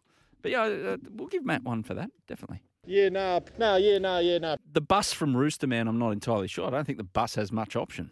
You can't exactly swerve out the way. It doesn't. Unless you're Keanu Reeves. What was the speed he couldn't go under? 50? 50 miles? That's not that quick. 50 miles? Yeah. 50 miles an hour? 70 Ks? Yeah. It's quick for a bus. Hopefully he didn't have to go through a school zone. Whether you need to trim, blow, cut, or mow, there's a Toro for everyone. This is the Saturday Morning Mowers Club on SEN with Adam Peacock and Nick Davis.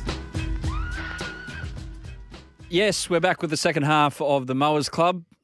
Bruising free zone. We'll try for it for the next 90 minutes or so. Nicholas? Well, Joel, we should have. We'll talk to. We'll probably talk to him in the last hour. Our man. Last half hour? last half hour. Can you do the last half hour so I can get an early mark? so I can get to the. Eh, no, he's all right. He's, he's busy. He's Ah. Gibbo wants stepping up he's, again. The, he's the king of bruising. yeah, the he loves the adjudicator. He's a very good adjudicator, a fair Yeah. adjudicator of bruising, unlike these two Yeah, yeah, cronies yeah, in here. It's like a freaking South American court in the middle of a military dictatorship. You just can't get a win in here.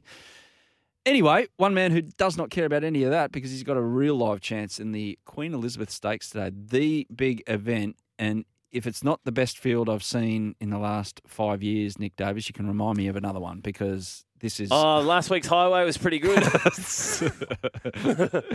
He's saddling up Jewess in the uh, Queen Elizabeth Stakes, and joining us now is Ed Cummings, the trainer of said horse. Ed, how are you, mate? I'm well, gentlemen. How are you? Good, good, um, mate. How's the horse? She's absolutely flying at the moment. She's um, she won that race up in Newcastle like the others were pinned to the fence. Is she the same kind of horse as you take her to Randwick today? Uh, yeah, no, for sure. She's she's in she's in really good uh, shape heading into her run today at Randwick, and um, you know, like even even small things like the the quality and, and colour of her coat, it looks richer than it was before she won that day. You know, there's there's small things, but when you get to these big races, small things matter. Yeah, I wish I could say the same about my co-host this morning. His coat and his. Uh, his hey, I'm not the one going to the races, Adam. You are. You've got your your coat and complexion doesn't look too bad. But Ed, was there any thought, or, or how hard was the decision between the Queen Elizabeth and the Sydney Cup? Was there much thought into uh, which race that your mare would run in? Look, I suppose you know the weather basically forced our hand. We, um, um, if the if if we were running on a like a you know soft five today, uh, she'd probably be running in the Sydney Cup uh, because it just looked like it was there for the taking for her. Uh, it would have required minimal effort, and she'd have been too good. uh, particularly with 51 kilos on her back. Uh, but with the weather the way things have been in Sydney, and particularly this week, um, after running on a heavy 10 last week, the likelihood of running on a heavy 10 again, it, I just didn't feel like there was any need to take any great risk with um, with Jewess, and uh, so 2,000 metres is going to be an easier task for her.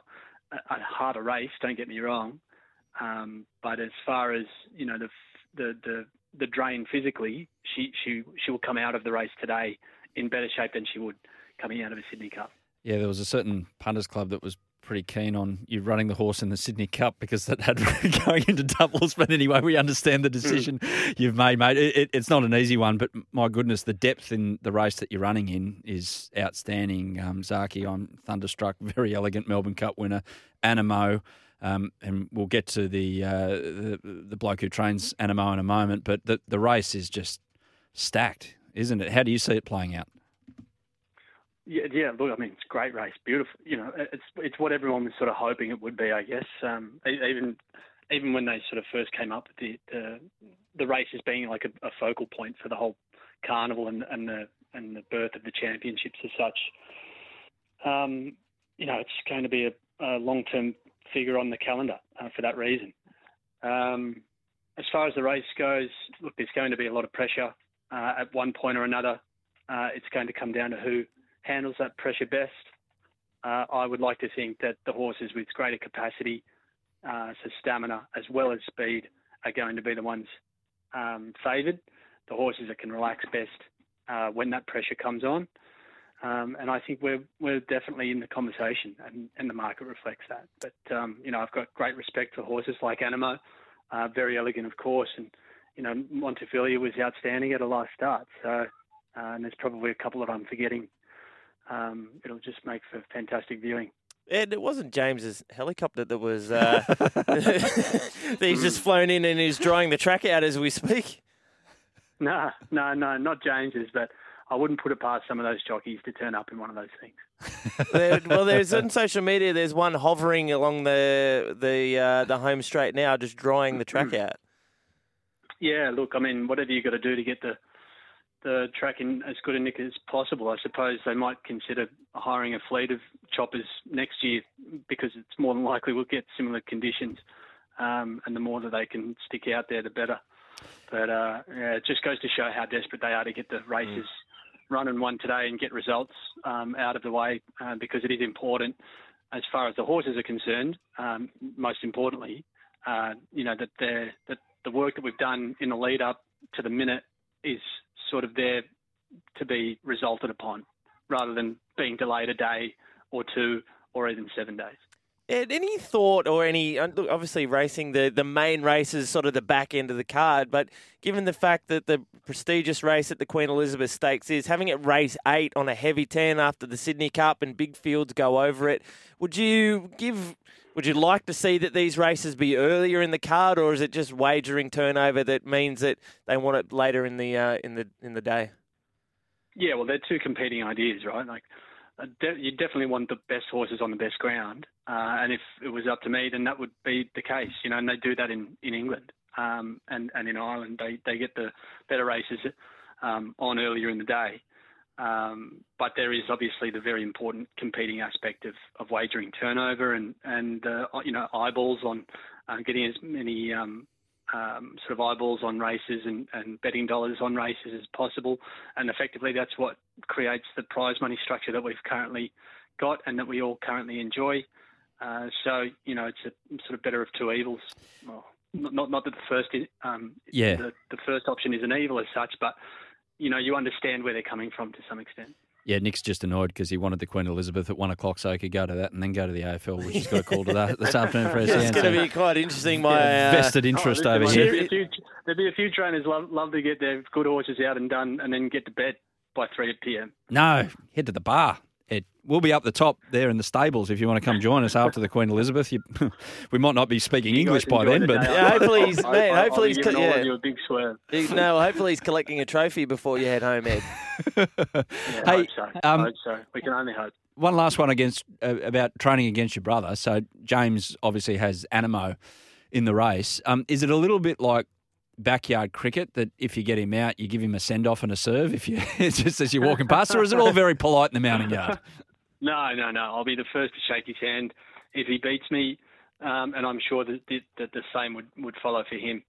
Um, you know, like at the end of the day, we're both working industry participants. It's it's not so much about you know trash talk or anything like that.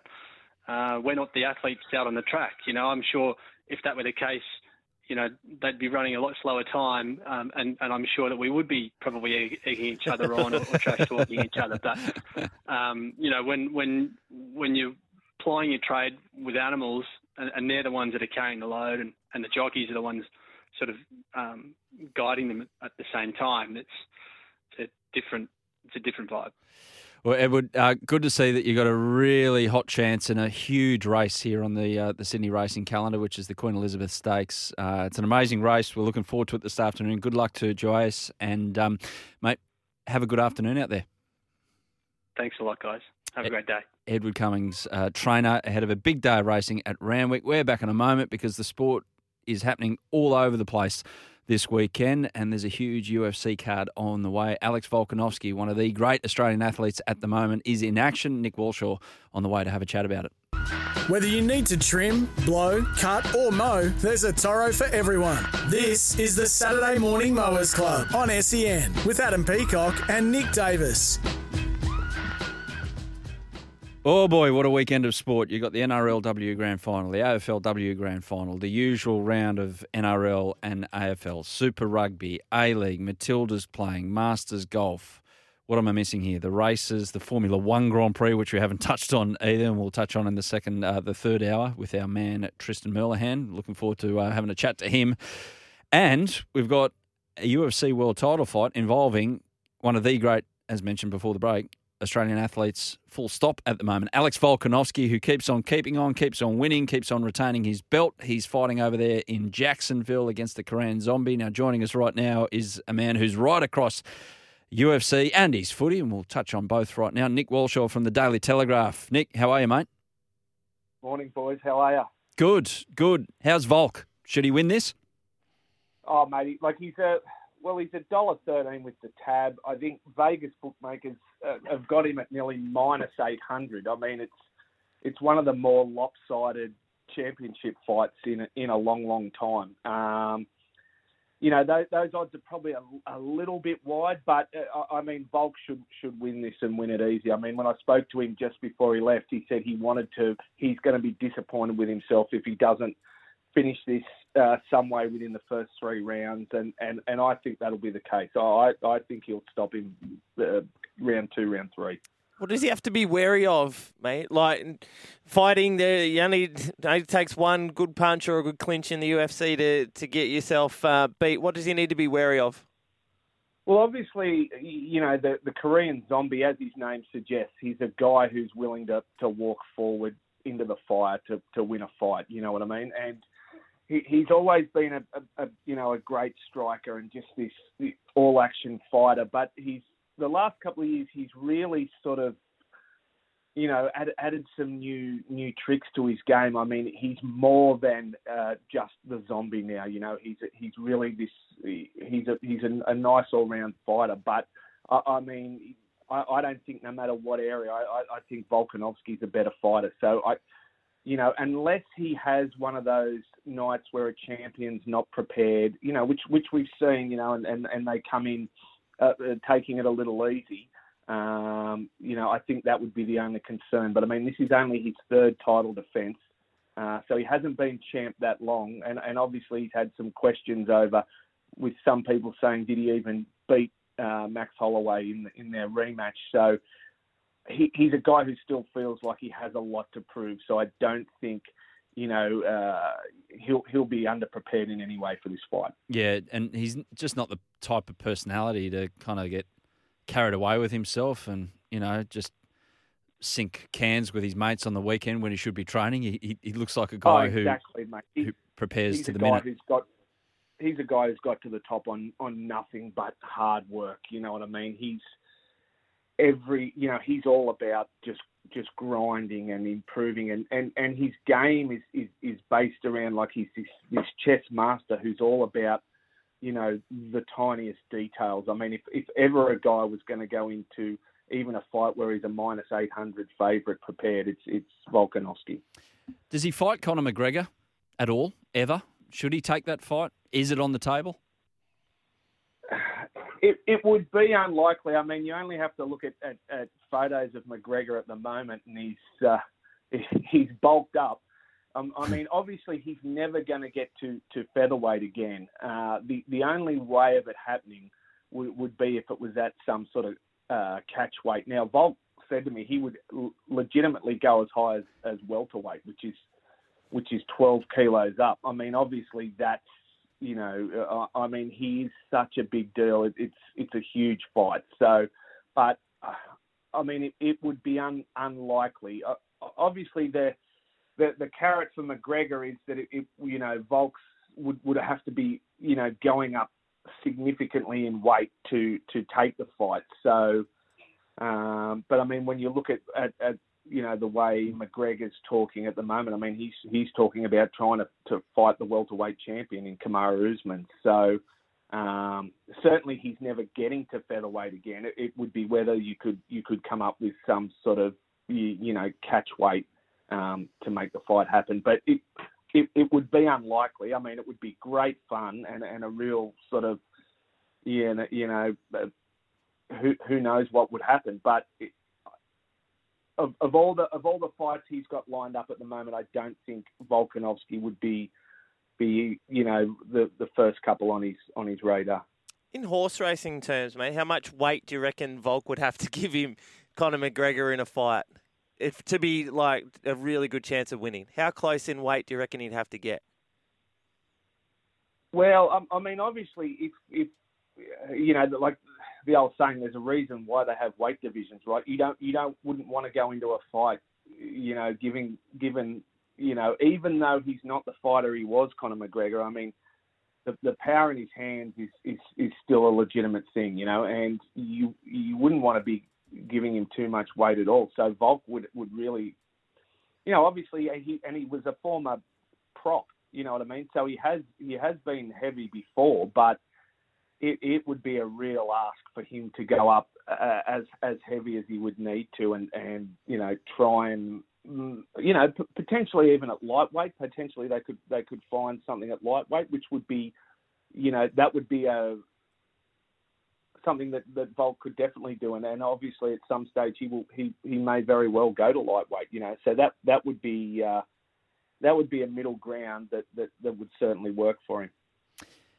The footy, uh, a few rounds in, what's jumped out at you from a storyline point of view so far, and what has you intrigued?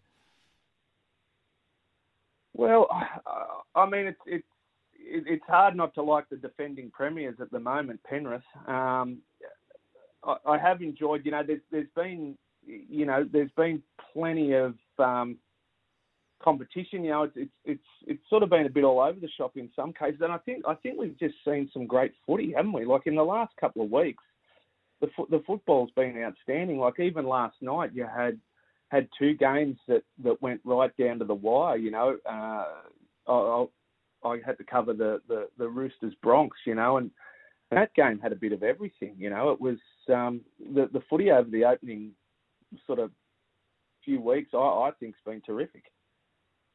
Yeah, I agree with that. What about just the storyline? I'm not sure if you have written a piece about it. Just the Kyle Flanagan stuff. I, I find that really interesting. The the different sort of storylines around that. And look, if, if, you're a first grade player and you're getting played paid good money, uh, you, are ready to turn up no matter who, no matter where, and no matter when. Surely. Well, it, it's while I understand what they're saying, it's it's sort of like well you know, for one, he's he's a 23 year old man. You know, I mean, like yep. you you send guys off to war a lot younger than that. So, um, you know, in terms of being looked after, I get I get what they're saying. But if if you're a first grade footballer, then then you should be able to go in at, at any stage. And for, for for whether he had, you know, you hear everything about he hasn't trained in the in the with them in the preseason and and everything else like that. But you know, when when does he play? You know what I mean? It's it's like if if if not when they're going through what they are now, when when does he play? I mean, he's he's on big money. He's this this is his job is to play football. Um, so it, it'll be difficult unless unless sort of you're suggesting that, that Barrett is is somehow, you know, trying to get him to deliberately go badly. Mm. You know, it, which uh, I, I don't know, but I, I mean, what that would be? Why would he be doing that? I mean, Trent Barrett wants to win as much as anyone, right? Like Trent Yeah, Trent agree. Barrett. Yeah. Trent Barrett's in a position at the moment he can't afford to lose a game. You know what I mean? Exactly. He needs- as a coach. So why would he, you know, self sabotage? You know, and it's it's it's like he's a, it, it's almost like he probably has nothing to lose, right? I mean, Exactly. he's coming up against the best team in the comp, but I mean, at the end of the day, if you're an NRL player, then then you have to be ready to play against the best teams. Like that's that's your job. Nick, we'll leave it there, mate. Thank you for your time. We've got to get to the news, but enjoy the footy and the UFC this weekend. We're back in a moment with more Mowers Club. Mowers, start your engines. It's the Saturday Morning Mowers Club on SEN with Adam Peacock and Nick Davis. Yes, welcome back. Third hour of the Mowers Club, and we'll have Tristan Merlihan from topsport.com.au to join us. And it must be said, now we can say what we want to say. We will be doing a sweep For Top On- Sport. for topsport .com.au. on the Sydney Cup. Sydney Cup. So 19 runners, bunch of mudlarks. They didn't scratch any of them. First So- in, best dressed. First in, best dressed. Text us on the text line 0457 736 736. Text us. Just say, I want in or sweep. Just those words. And let us know on the text line 0457 736 736. And what will Tristan's prize be? Heaps. So we'll do that in the last half hour when I'm in the Uber on the way to the races and you and Gibbo can uh, take care of that. Am I not taking you now? No, no, no, I'm good. I'm good. Okay, I, I, I felt guilty. That's a lie. You just want to go Yeah, early. true. I felt guilty Hey, you know, about I've you got to go there to the SCG. Yeah, but Do it's, the last it's 10 minutes. I'm going to make you stay here and do the last. Yeah, no, you guys are good to go if you want, lads. Like, Gibbo do it by himself. We've got a guest on the line. We should get to him right We now should. because he's uh, hanging on the line thinking, why am I waiting for this, listening to this absolute garbage?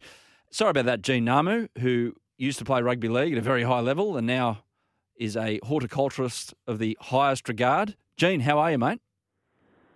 Yeah, good. Thank you, guys. How you going? Good, good. Um, yeah, we'll we'll deal with that Sydney Cup sweep a bit later on. But um, mate, you used to play in the NRL, of course. Number of clubs, Manly, South, over there with the Warriors as well. But now, these days, you're one of us. You're kind of like a Mowers Club alumni in the sense of what you do for a day job. Explain yourself. I do, mate. I'm a green finger now. Um, yeah, so basically, uh, at the end of my footy career, I, I sort of didn't really know what I wanted to do. So um, uh, I was back in New Zealand, and I was humming and hawing what, I, what you know. I, I just didn't have a clue what I wanted to do, and I worked um, with my brother-in-law, who um, uh, was quite high up in a, uh, you know, a, a turf management and sports field um, management company over in New Zealand, and uh, I started with them for a little bit, and I was sitting on a mower for about 12 months, and I kind of enjoyed it. So uh, yeah, I've just kind of gone from there. Moved over to Australia, and I work for a company over here uh, called Green Options, and yeah, pretty pretty big and enjoying life. So you look after, is it because Steve O'Keefe um, raised this point? So we on the Mowers Club here, thanks to Toro Mowers, 100 years of innovation, we like to get on someone who knows what they're talking about when it comes to growing grass, and not of the Northern Rivers variety. We're talking proper lawn, buffalo, cooch, all that stuff. Uh, you look after. Steve O'Keefe was saying you're down there at Manly Oval. Yeah, yeah, yeah. So that's um that's one of our grounds on the on the northern beaches. So basically, I, you know, look after our our, our northern kind of area. Um, we've got quite a few fields, and um, yeah, so we basically yeah, I, I, I know Sock, the king of Manly, and he um, you know he. Yeah, he, he's always talking about uh, you know the quality of wickets and, and that that we produce. So you know um, that that's nice to hear. Um, but yeah, um, yeah, Gene, who, in regards to wickets, it's a little bit of cricket talk here. Who are the biggest let's just say whinges about the wicket. Is it is it the batsman because it seams or spins too much? Is it the fast bowlers because it's like a road? Is it the spinners because there's no turn? Who has the most constructive feedback for your greenskeeping? Mate, that, that, that's one of the best questions ever because um, you, you can't please everyone when you're preparing wickets. Um, we we like to prepare, you know, wickets that are are good for bat and ball.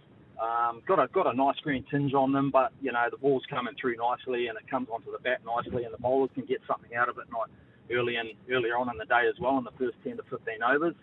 Um, yeah, but like I said, you can't you can't please everyone. Everyone, you know, there's going to be somebody out there that's going to have a bit of a a bit of a whinge about oh, it's not doing enough, it's not doing that, it's too flat. You know, we're not scoring runs, it's it's not bouncing above the knee. Um, but yeah, we'll try and do our best. So, after the week that we've had again in Sydney, Gene, it seems like we're asking this question of our expert every week on the Mowers Club: is what should we do to make sure that the lawn recovers from a huge dumpage like we had again this week? What would be your tip to uh, kind of get things moving again in the right direction? Oh, boys, the the weather it's just been crazy. The last three months, it's probably it's it actually has been the wettest um, summer on, on record for us. You know, to prepare cricket wickets, but I mean, for uh, for the listeners out there, I'd, I'd just be thinking, um, you know, uh, we're in April now, so going into the, you know, we'll, it won't be that long before we're into the cooler months. So just making sure that your, um, you know, your, your mowers are sharp, your, your blades on your mowers are really, really sharp. Um, you might want to top your lawns up with a little bit of fertiliser just going into the cooler months just to get them through, and um, maybe a little bit of aerating as well. Poke some holes into the ground just just to get them breathing a little bit because we've had, you know, Sydney we've had nearly a, a metre of uh, rain. It's just been ridiculous. Sharpening the blades, Gene. Mate, obviously, our mowers listeners make sure that uh, the mower's not running whilst we're trying to uh, sharpen our blades. But what's the what's the best way to get that done? Oh, I tell you what, take your mower into a mower shop and get them to do it. That's that's the best way because um, you know you, you can you can leave your mowers at home for 6, 12, 18 months without even changing the blades on them, and that's it's probably one of the biggest mistake, mistakes that you know it's just a everyday lawn person makes is not having sharp blades on their mowers. Um, yeah, yeah, get your mowers nice and sharpened during winter when uh, when you're not cutting as much and the grass is, is slowing down. Yeah, so you don't sit there with a really sharp knife and do it like you do two knives together before a steak.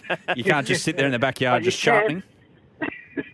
Sharpening. Yeah, you can with a couple of couple of schooners in your hand if you want to. Yeah, a couple of files, get them sharp. Yeah, you might only be able to after Take the end with of that. You might only be able to hold one schooner by the end of that. Yeah, severed artery at the uh, in ER, waiting for triage to get you Take into the it. hospital. That'll be awesome. Take them Sounds to like- your local mower shop. They'll, they'll do the job for you. Hey, mate, um, back to footy. Uh, what do you remember of your footy career? What what, do you, what gives you most satisfaction about um, when you used to go around?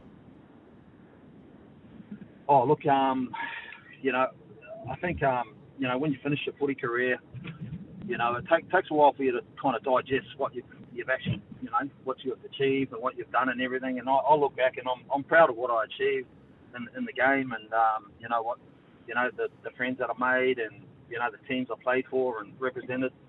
Um, I think that's the main thing you, you look back on at, at the end of your footy career is, you know, um, you just you're lucky. You're actually lucky that you're uh, you know you're playing a sport that you love and um, traveling around the world and meeting new people and getting paid for it as well. So you can't take that stuff for granted. Well, Gene Ngamu, really appreciated the chat this morning, mate, and uh, a few handy tips. I'm off to sharpen my blades. We haven't had that one before. We No. have not had that one. It's a very good tip when you think Don't- about it. So, um, Gene, really appreciate it, mate, and um, good luck putting up with sock and all these whinging about uh, how the turf is down there at Manly Oval. But in all seriousness, really appreciate your time on the Mowers Club. Awesome, mate. Thank you, thank you very much, guys. Cheers for having me. Good stuff. Gene Ngamu, uh, former Manly player, uh, Kiwi International, Souths, the Warriors, and now a elite, elite grass grower. Back in a moment on the Mowers Club. Do you need to trim, blow, cut, or mow? There's a Toro for everyone. This is the Saturday Morning Mowers Club on SEN with Adam Peacock and Nick Davis. Great to have you company on the Mowers Club. Uh, just for those who are entering the sweep for the Sydney Cup, um, do us a favour. When you say in or in on the sweep, Put Need your your name, on it, otherwise you're not included. Because if you don't have a name, we can't read it out and we can't associate it. We're not associating with numbers. So if you don't have a name on your text in on 0457 736 736, Couple of spots it left. Doesn't count. Couple of spots left. So keep them coming. We'll do the sweep It'll be in a two moment. hunch, Uh, Macca from Top Sport. Two hunch, yep. Yeah. Macca from Maitland, great having Gene on the air. One of my favourites from the 90s for the Warriors. He and the little general, Stacey Jones, were great to watch together. And Peaks, I rate you, mate. This is from, uh, yeah, I rate you, mate. I have massive respect for you, but when you included the A League amongst the great sporting events this weekend, you lost me. Nick from the the A- Shire. The A League is rubbish, and if you're including it, you may as well include the ladies over 55 softball. Hey, Matt, get lost. what a Matt. Yeah, good on you, Matt. T-shirt coming your way. Yeah, good on you, Matt. He's already gone. Yeah. Matt, who doesn't own a passport, obviously, doesn't like his football. Anyway, on you, Matt. Uh, Tristan Merlihan from topsport.com.au joins us right now. Tristan, good morning. How are things? Yeah, good morning, Adam. Good morning, Nick. Yes, it's a big day of sport. We've got big racing, all the uh, AFL, NRL, AFLW, NRLW, and the A League. So it's a big, big weekend coming up. Well said, Tristan. Well said. A man who knows, because he knows that if he didn't have football as part of his little company, he wouldn't be living in that big house of his. Because the three options available in every football We match we means didn't more money for the we bookies. didn't add Charlotte's netball into that. We probably could have added that in as well. How'd we go in the footy tips? Did we tip the Chookies last night? Yes, Yes. yes. Uh, so they're very happy. They were worried, except Robin went to bed at half time, and uh, she was a bit concerned. So, but no, she was very happy when I let her know this morning that the Chookies came back. So no, she's uh, she's very much. She, she's got her three tips locked in now. She's got the Panthers because they're the best, the Roosters because of Uncle Dickie, and the Titans because of of uh, they're our team. So it's uh, yeah. Yep. She I don't know what's going to happen when they play each other, but um, we'll see. Nick's Nick's taught her well. Um, exactly. Spread the bets Spread the far and wide, Spread the love. and Get as you, many polos as you can, and you can't get beat. you can't lose. Speaking of can't get beat, let's talk racing, my friend. Uh, at Randwick, I saw your helicopter hovering over the uh, home straight trying to dry it out, and I was waiting for you to jump out. But uh, Queen Elizabeth Stakes, it's Queen Elizabeth Stakes Day, day two of the championships. Let's start with the big race. Uh, let's. I'm looking forward to you going through these runners to get this name right. yes, no, it's it's one of the best fields I've seen for a long time, and Verry Elegant's been well back. It's three sixty into three dollars twenty. Anamoe a bit of money for it this morning, five into four forty, and Zaaki at the five dollars. Now number seven is five dollars fifty, and Montefilia is seven fifty. So uh, I think Duace. How'd I go? Did I get it right? Yeah. Uh, I, I reckon it's a big chance in, in the in the wet. It's it's been actually well back, but it's it's there's been a lot of support for varying runners. Then you've even got the three. I'm thunderstruck at big price as well that they've come for. So it's one of the uh, the hottest races I've seen for many a year. It was interesting. Uh, sorry, Ed Cummings' comments before saying that if it was a slow track, he would have run in the Sydney Cup and been an absolute morale. Well, it's uh, and and that's the thing. Like I, I don't think many uh, horses are going to enjoy getting over the 3200 that the we got the sweep grunt running for in the bog, but. Um, I, I think it could. Uh, I think it could be a very, very smart decision because it's been dominant. It's a horse on the up, and um, yeah. But all- all these horses are in good form, and um, it's, it's just going to see who gets through the, the track on the day. Just watch those first couple of races. We always say that in the in the heavy conditions because there could be a couple of little uh, trends that we see out of the track. Yeah, we'll be. I'll, I'll be watching on as Nick chaperones me, uh, chauffeurs me to the track after we're done here. Looking forward to it. Um, and uh, you'd be pleased to know, Tristan, that um, I neglected to pass on the invite to Nick, and he's not going to let me forget about it.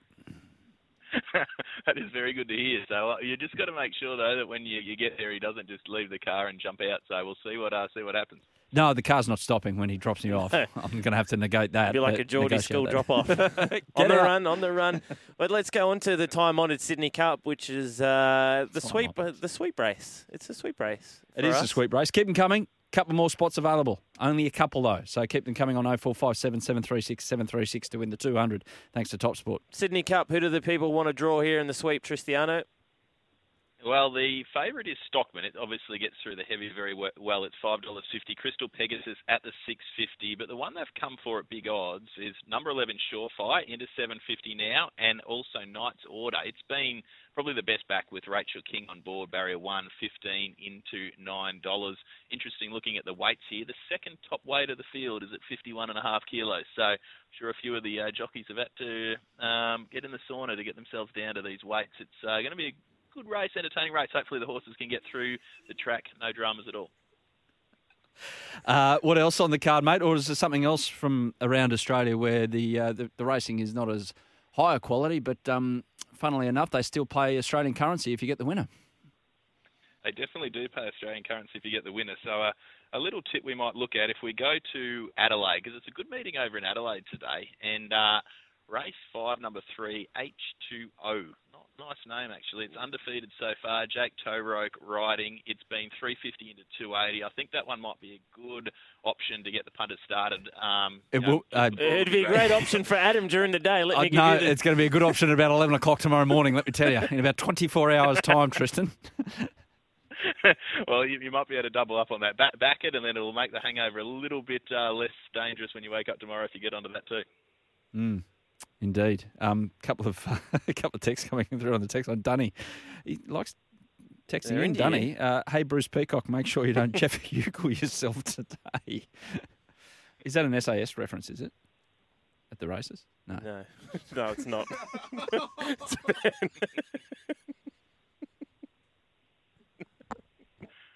anyway, We digress. we digress.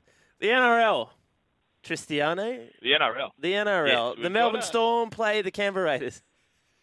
Yeah, and they're very short to get the result at Wagga. It's $1.22 Melbourne, 4.35 Canberra, 13.5 the line. So Storm are expected to get the result there.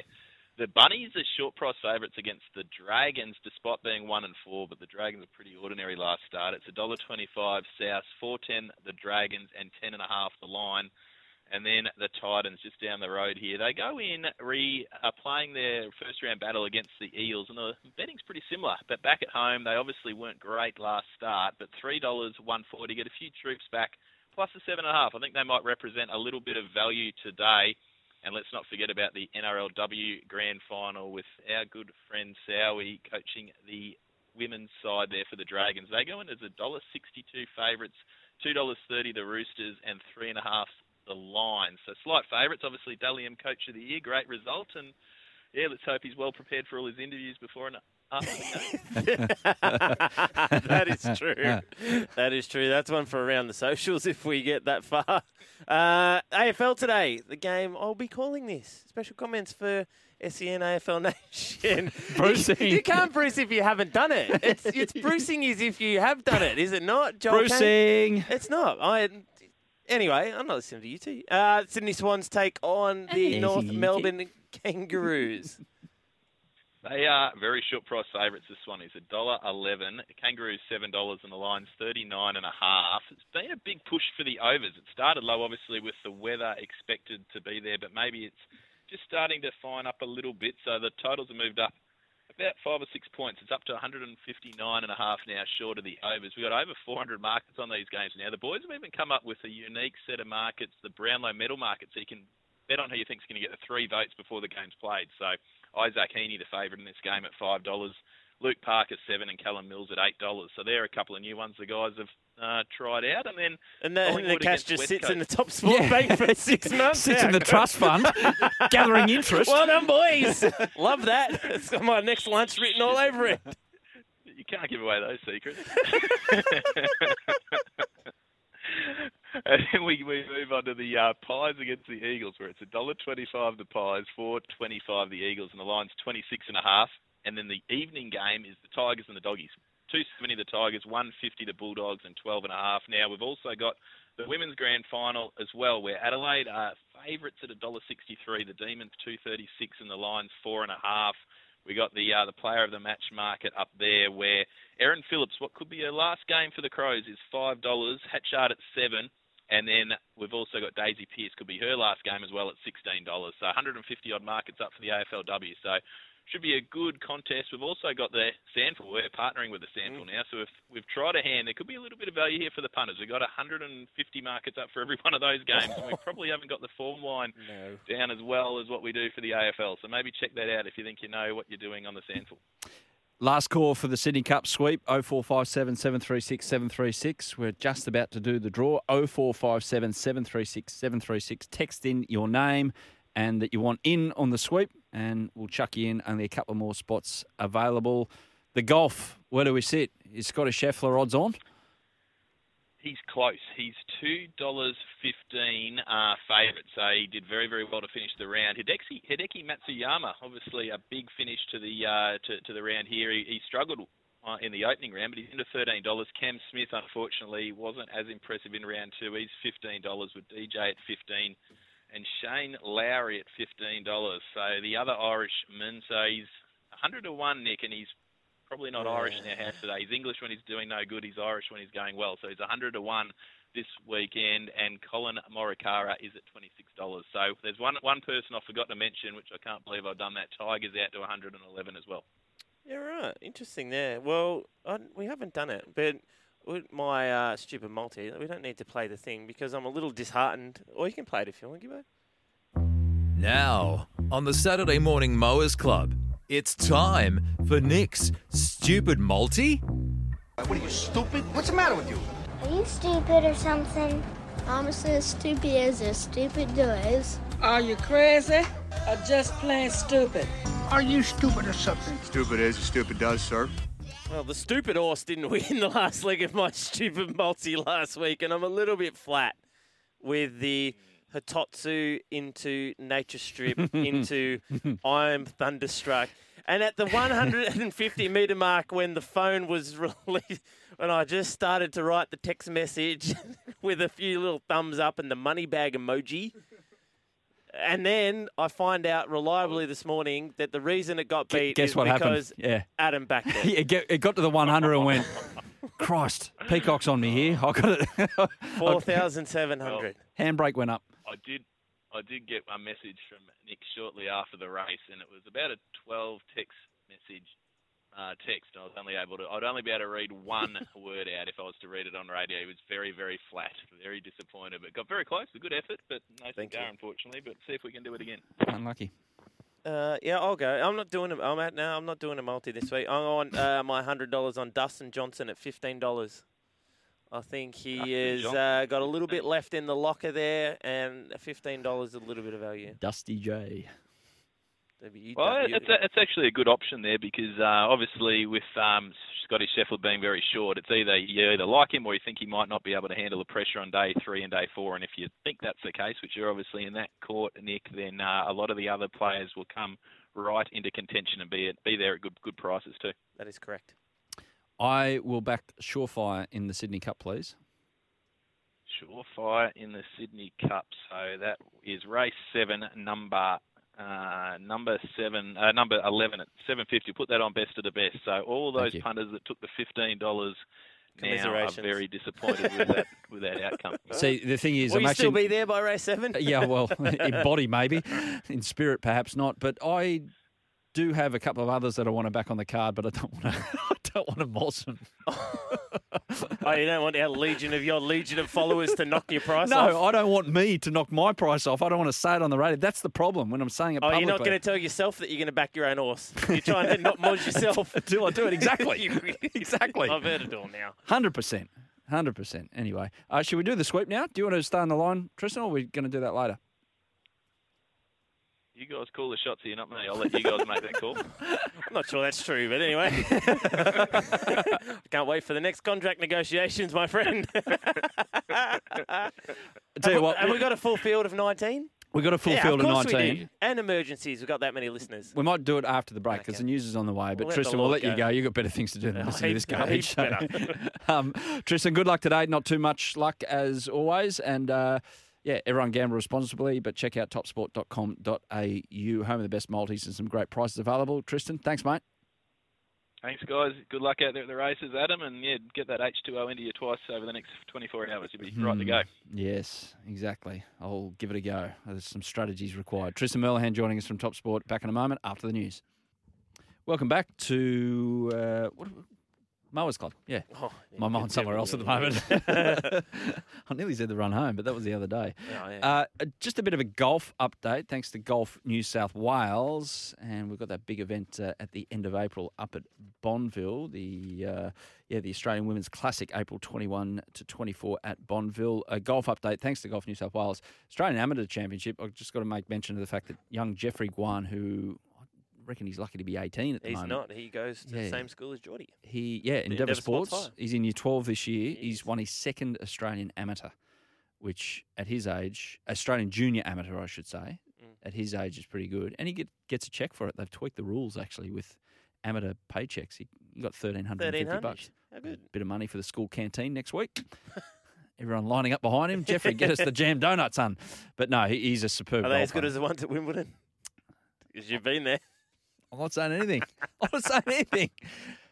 James Magnussen is in the studio just while we're And he can talking. say whatever he week. He can say whatever he wants. I- I- I'm being accused of bruising this morning, James. Are you across the bruising Yeah, protocols? Yeah. I think I got accused last week for dropping names from the Olympic Village. Yeah. Yeah.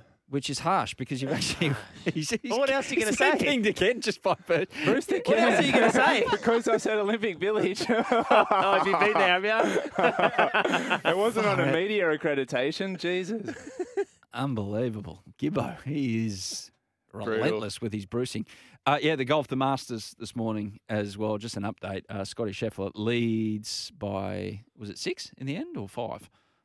It's five. He Short leads story. by five. There's a couple at three under, including Yeah, Hideki Matsuyama. Yeah, Scottie Scheffler. He actually had a putt, a 10 foot putt to get it to uh, nine under. Couldn't quite, but um, Haven't we all?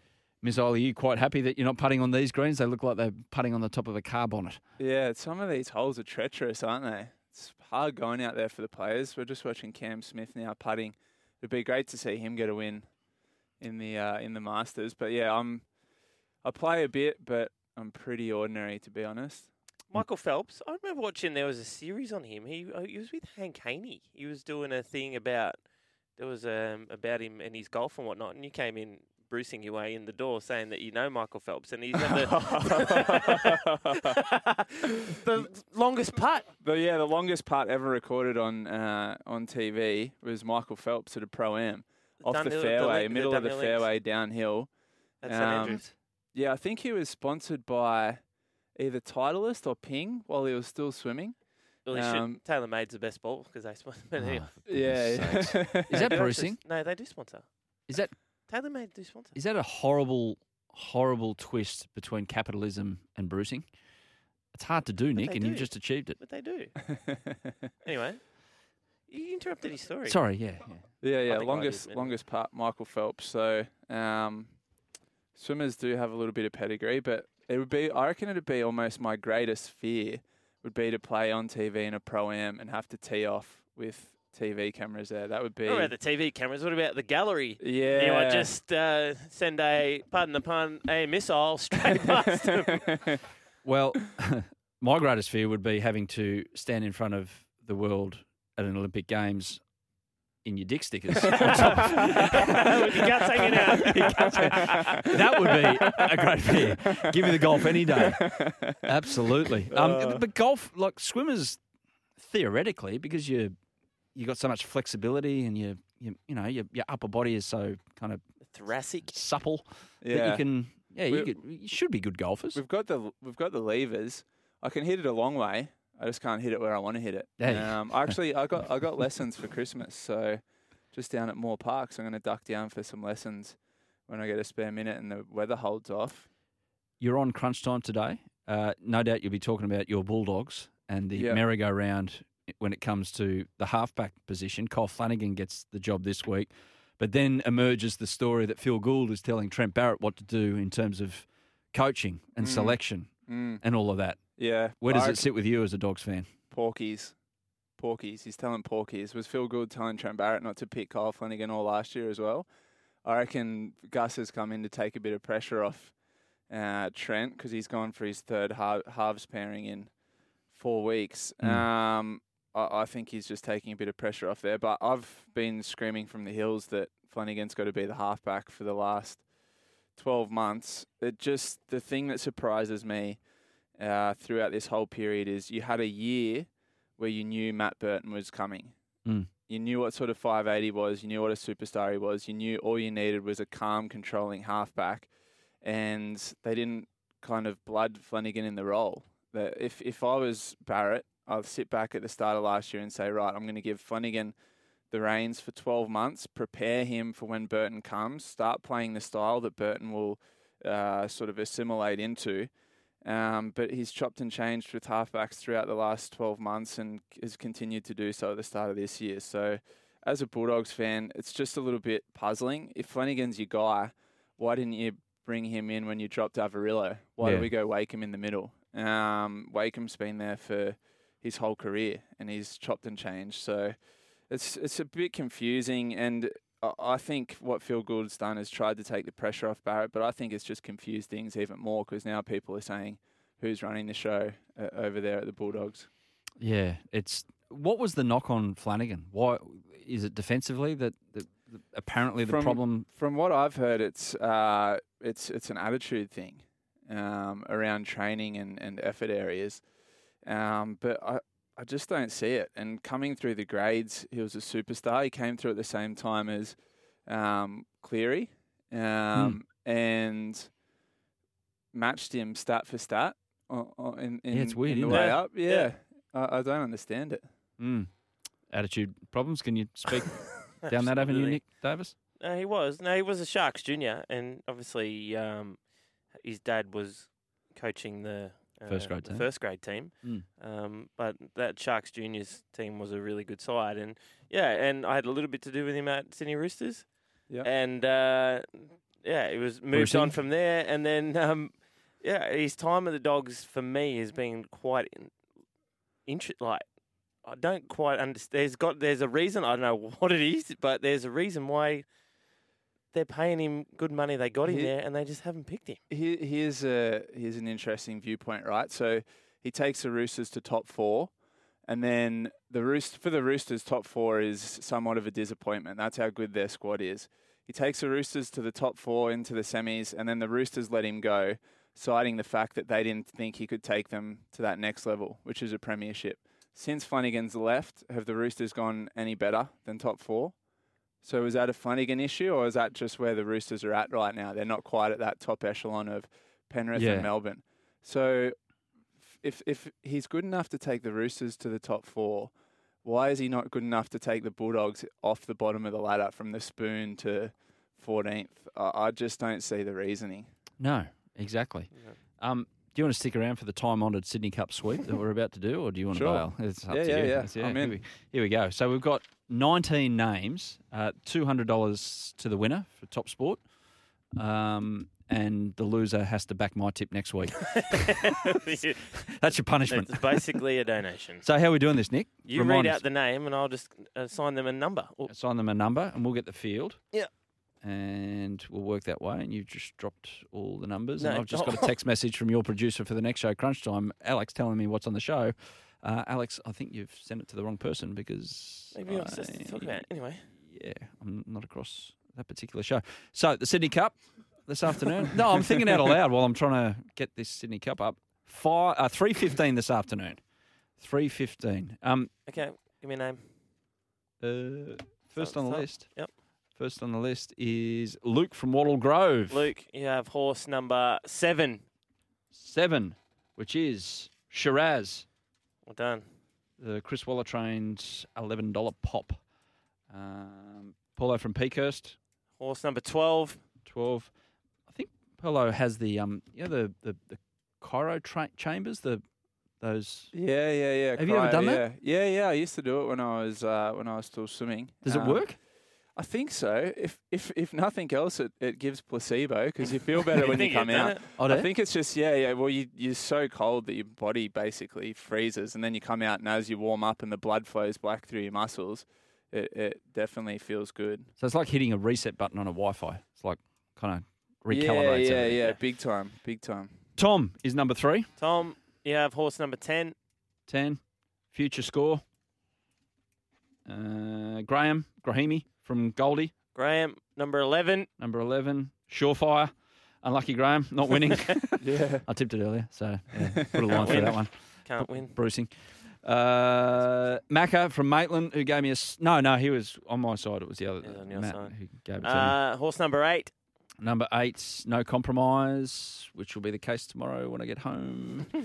uh, Jaden from Lake Conjola. Is he your water He's skiing my- friend? he's my mate. On your Jaden. Horse number nineteen. 19. Thousand to. South Pacific 301. Yes.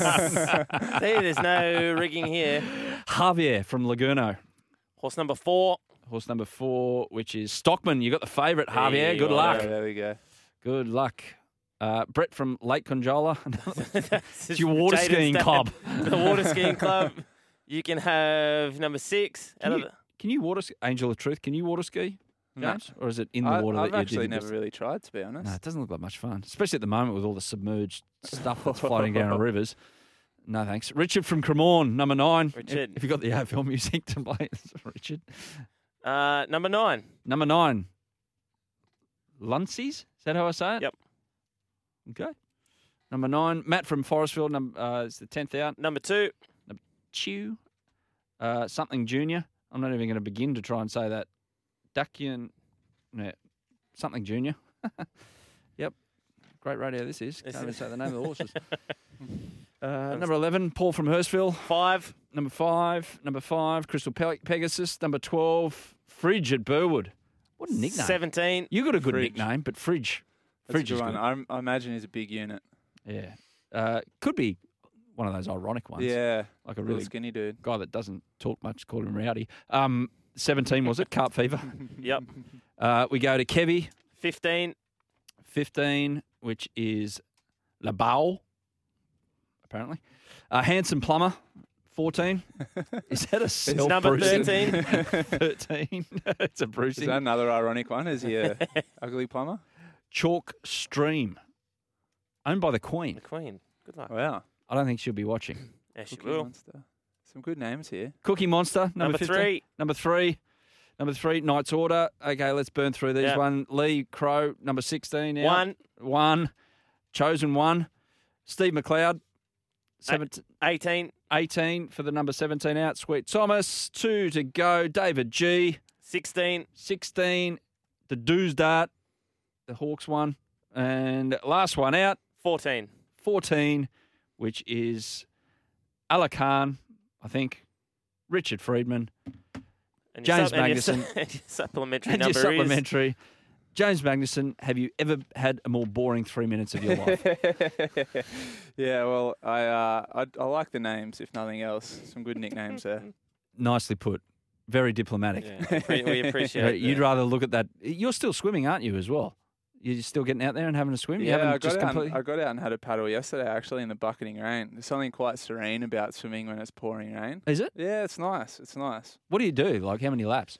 Uh, did about 3K yesterday, but mixed it up with a few sprints, um, which was good fun. Is there a little comeback here? Nah. sure? Nah, no comeback. Too old. How is that fun? Three Ks. That's a long way. Yeah, well, when we were training, we'd do sort of seven, eight ish. So three is like a short jog. Sheesh. For 50 metres. I, don't, I don't understand. I don't understand. yeah, I know. It never. It doesn't marry Did up. you ever ask a question there and go, hang on a second, I've only got to get in there once. I asked, And every multiple morning you make me do it. Trust me, as a sprinter, I asked many questions. Fair enough. Uh, looking forward to crunch time this afternoon. James Magnussen, thanks for dr- swinging by, and good luck to your dogs. Hopefully, they've sorted out that halfback situation. yeah, it should be a red hot crack against Penrith. Back in a moment to wrap the Mowers Club up. Whether you need to trim, blow, cut, or mow, there's a Toro for everyone. This is the Saturday Morning Mowers Club on SEN with Adam Peacock and Nick Davis. Yes, welcome back, Nick Davis. Good enough to actually confirm the lift, so I don't have to book the Uber. No, I'll show for you there. We're going to get stuck in the tunnel, though, aren't we? No, oh, a little bit. A little bit. Right. Yeah. Are you one of those impatient? Will you go and sit in the queue, or will you just whip around the outside looking for a gap to slide Yeah, in I'll when slide you in. can? Yeah. Like a race. I'll, I'll get in the box seat. Don't worry about that. Have you ever not been able to slot in? You've been prodded three wide, and you've had to go the wrong. Right. We're going, it's, it's, it's, it's a Swans game, so I try and pick the one with like the Swan scarf hanging out the side, and just wind the window down. Hopefully, they were alive in 2005. Let me in. it's only going to work for another Ever. The, no, Forever. Well, what happens when those P platers start up and they've been born? YouTube, mate. Hey, YouTube. no, no, they're too busy watching Roblox and things like that. Uh, morning, Saturday morning mowers club members, a bit late to the show today. Just wondered if you gave out any tips for the first at Randwick. Yeah, the toppy. and It won. It won. Did it? Uh, another one about Fridge. When I mentioned there in the sweep, um, I know a lot of people called Fridge. Uh, they're that dumb. They reckon they had a fridge dropped on them when they were a baby. That's a bit harsh. That's a bit harsh. I'm sure it's to do with the like gargantuan physique. When someone's called pothole. Plenty of those around, and a few on the road as well. A few on the road. What? Uh, what's your afternoon, evening entail? Does it go? I'm calling. Yeah, I know you're calling, but after that, what? What? Going down to your favourite No, I don't know. That'd be watering hole down at the Shire? A lot or- of talking. Nil by talking tonight. Me. Well, that's a good thing. You don't have Way to too talk to much. anyone, do you? Yeah.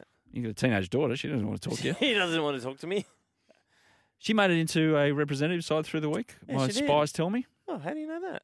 Because a mate who had a um, a daughter down there as well, his daughter made it too. So Uh, the Sydney wide yeah, yeah, schools Greater team? Sydney combined high schools team. under 15s. Under something like 15s, yeah, little Geordie, 13. It's not bad effort.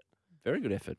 Nine from Endeavour made it in. So we had a few there. yeah, do you coach it? Yeah, I do do. Yeah, well done, well done. So uh, and the weekend uh, Formula One Grand Prix. I'm I'm looking forward to that tomorrow. Hopefully, it's going to be a bit more of a race because they changed the track because it was a very boring track Albert okay. Park. So they changed it. That was my first introduction to COVID, I reckon. Because it was the first major thing that got shut down. I in my when the the twenty. Were you going? Were you No, but I just Oh. remember that they all shut Yeah, up they all- shop and they all whipped out of town, quick smart. on the Friday before Friday or Thursday Yeah, before it? They went. really- Oh, by the way, everyone's not coming in. Turn Yeah. around. Yeah, COVID's here, and that then was we my yeah basically yeah that was it. sat inside for the next three months. Good times. This time of year. So Yeah, it was. Anyway, uh, did we get to 54? Yeah, I reckon we just about got to 54. Did we not, Gibbo? We've got one more minute, so we're going to talk for one more minute. We've we've been this last back half hour has been scratchy, lads. No, it hasn't. Oh, yeah, I'd say it's. Do you know been a little why? Because he's disappointed because he thought he was going to get a go. He Because he thought I was going to get the Uber. He's always uh, forward and back and forward and back. And Oh, that's all he's right. been- Do you want to do the show next week, Gibbo? I'm actually on holidays from my usual job. Are you? I was thinking of taking next Saturday off to make it a total holiday. Do you want to do the show no next way, week? Adam. We need you in here, mate. We need you in here. Holiday? What? Don't do, you- no, What? you got to come in. Why? Oh, okay. Don't they? We'll give Russ Barwick a call. We'll give Russ a call. Oh, he got I can charge my phone and talk to him same time. Edward Cummings for us today. And if Yeah, Joyce good, wins the Queen Elizabeth, what wins the Queen Elizabeth for you? I think I think Edward it's Jewess. Fair enough. I'm not saying mine because I'm going to moz it. We're off. We're done. Have a great Saturday, everyone. Mow your lawns this week. There'll be plenty to mow, and we'll be back next Saturday morning. Crunch time is on the way with Joel Kane and the crew.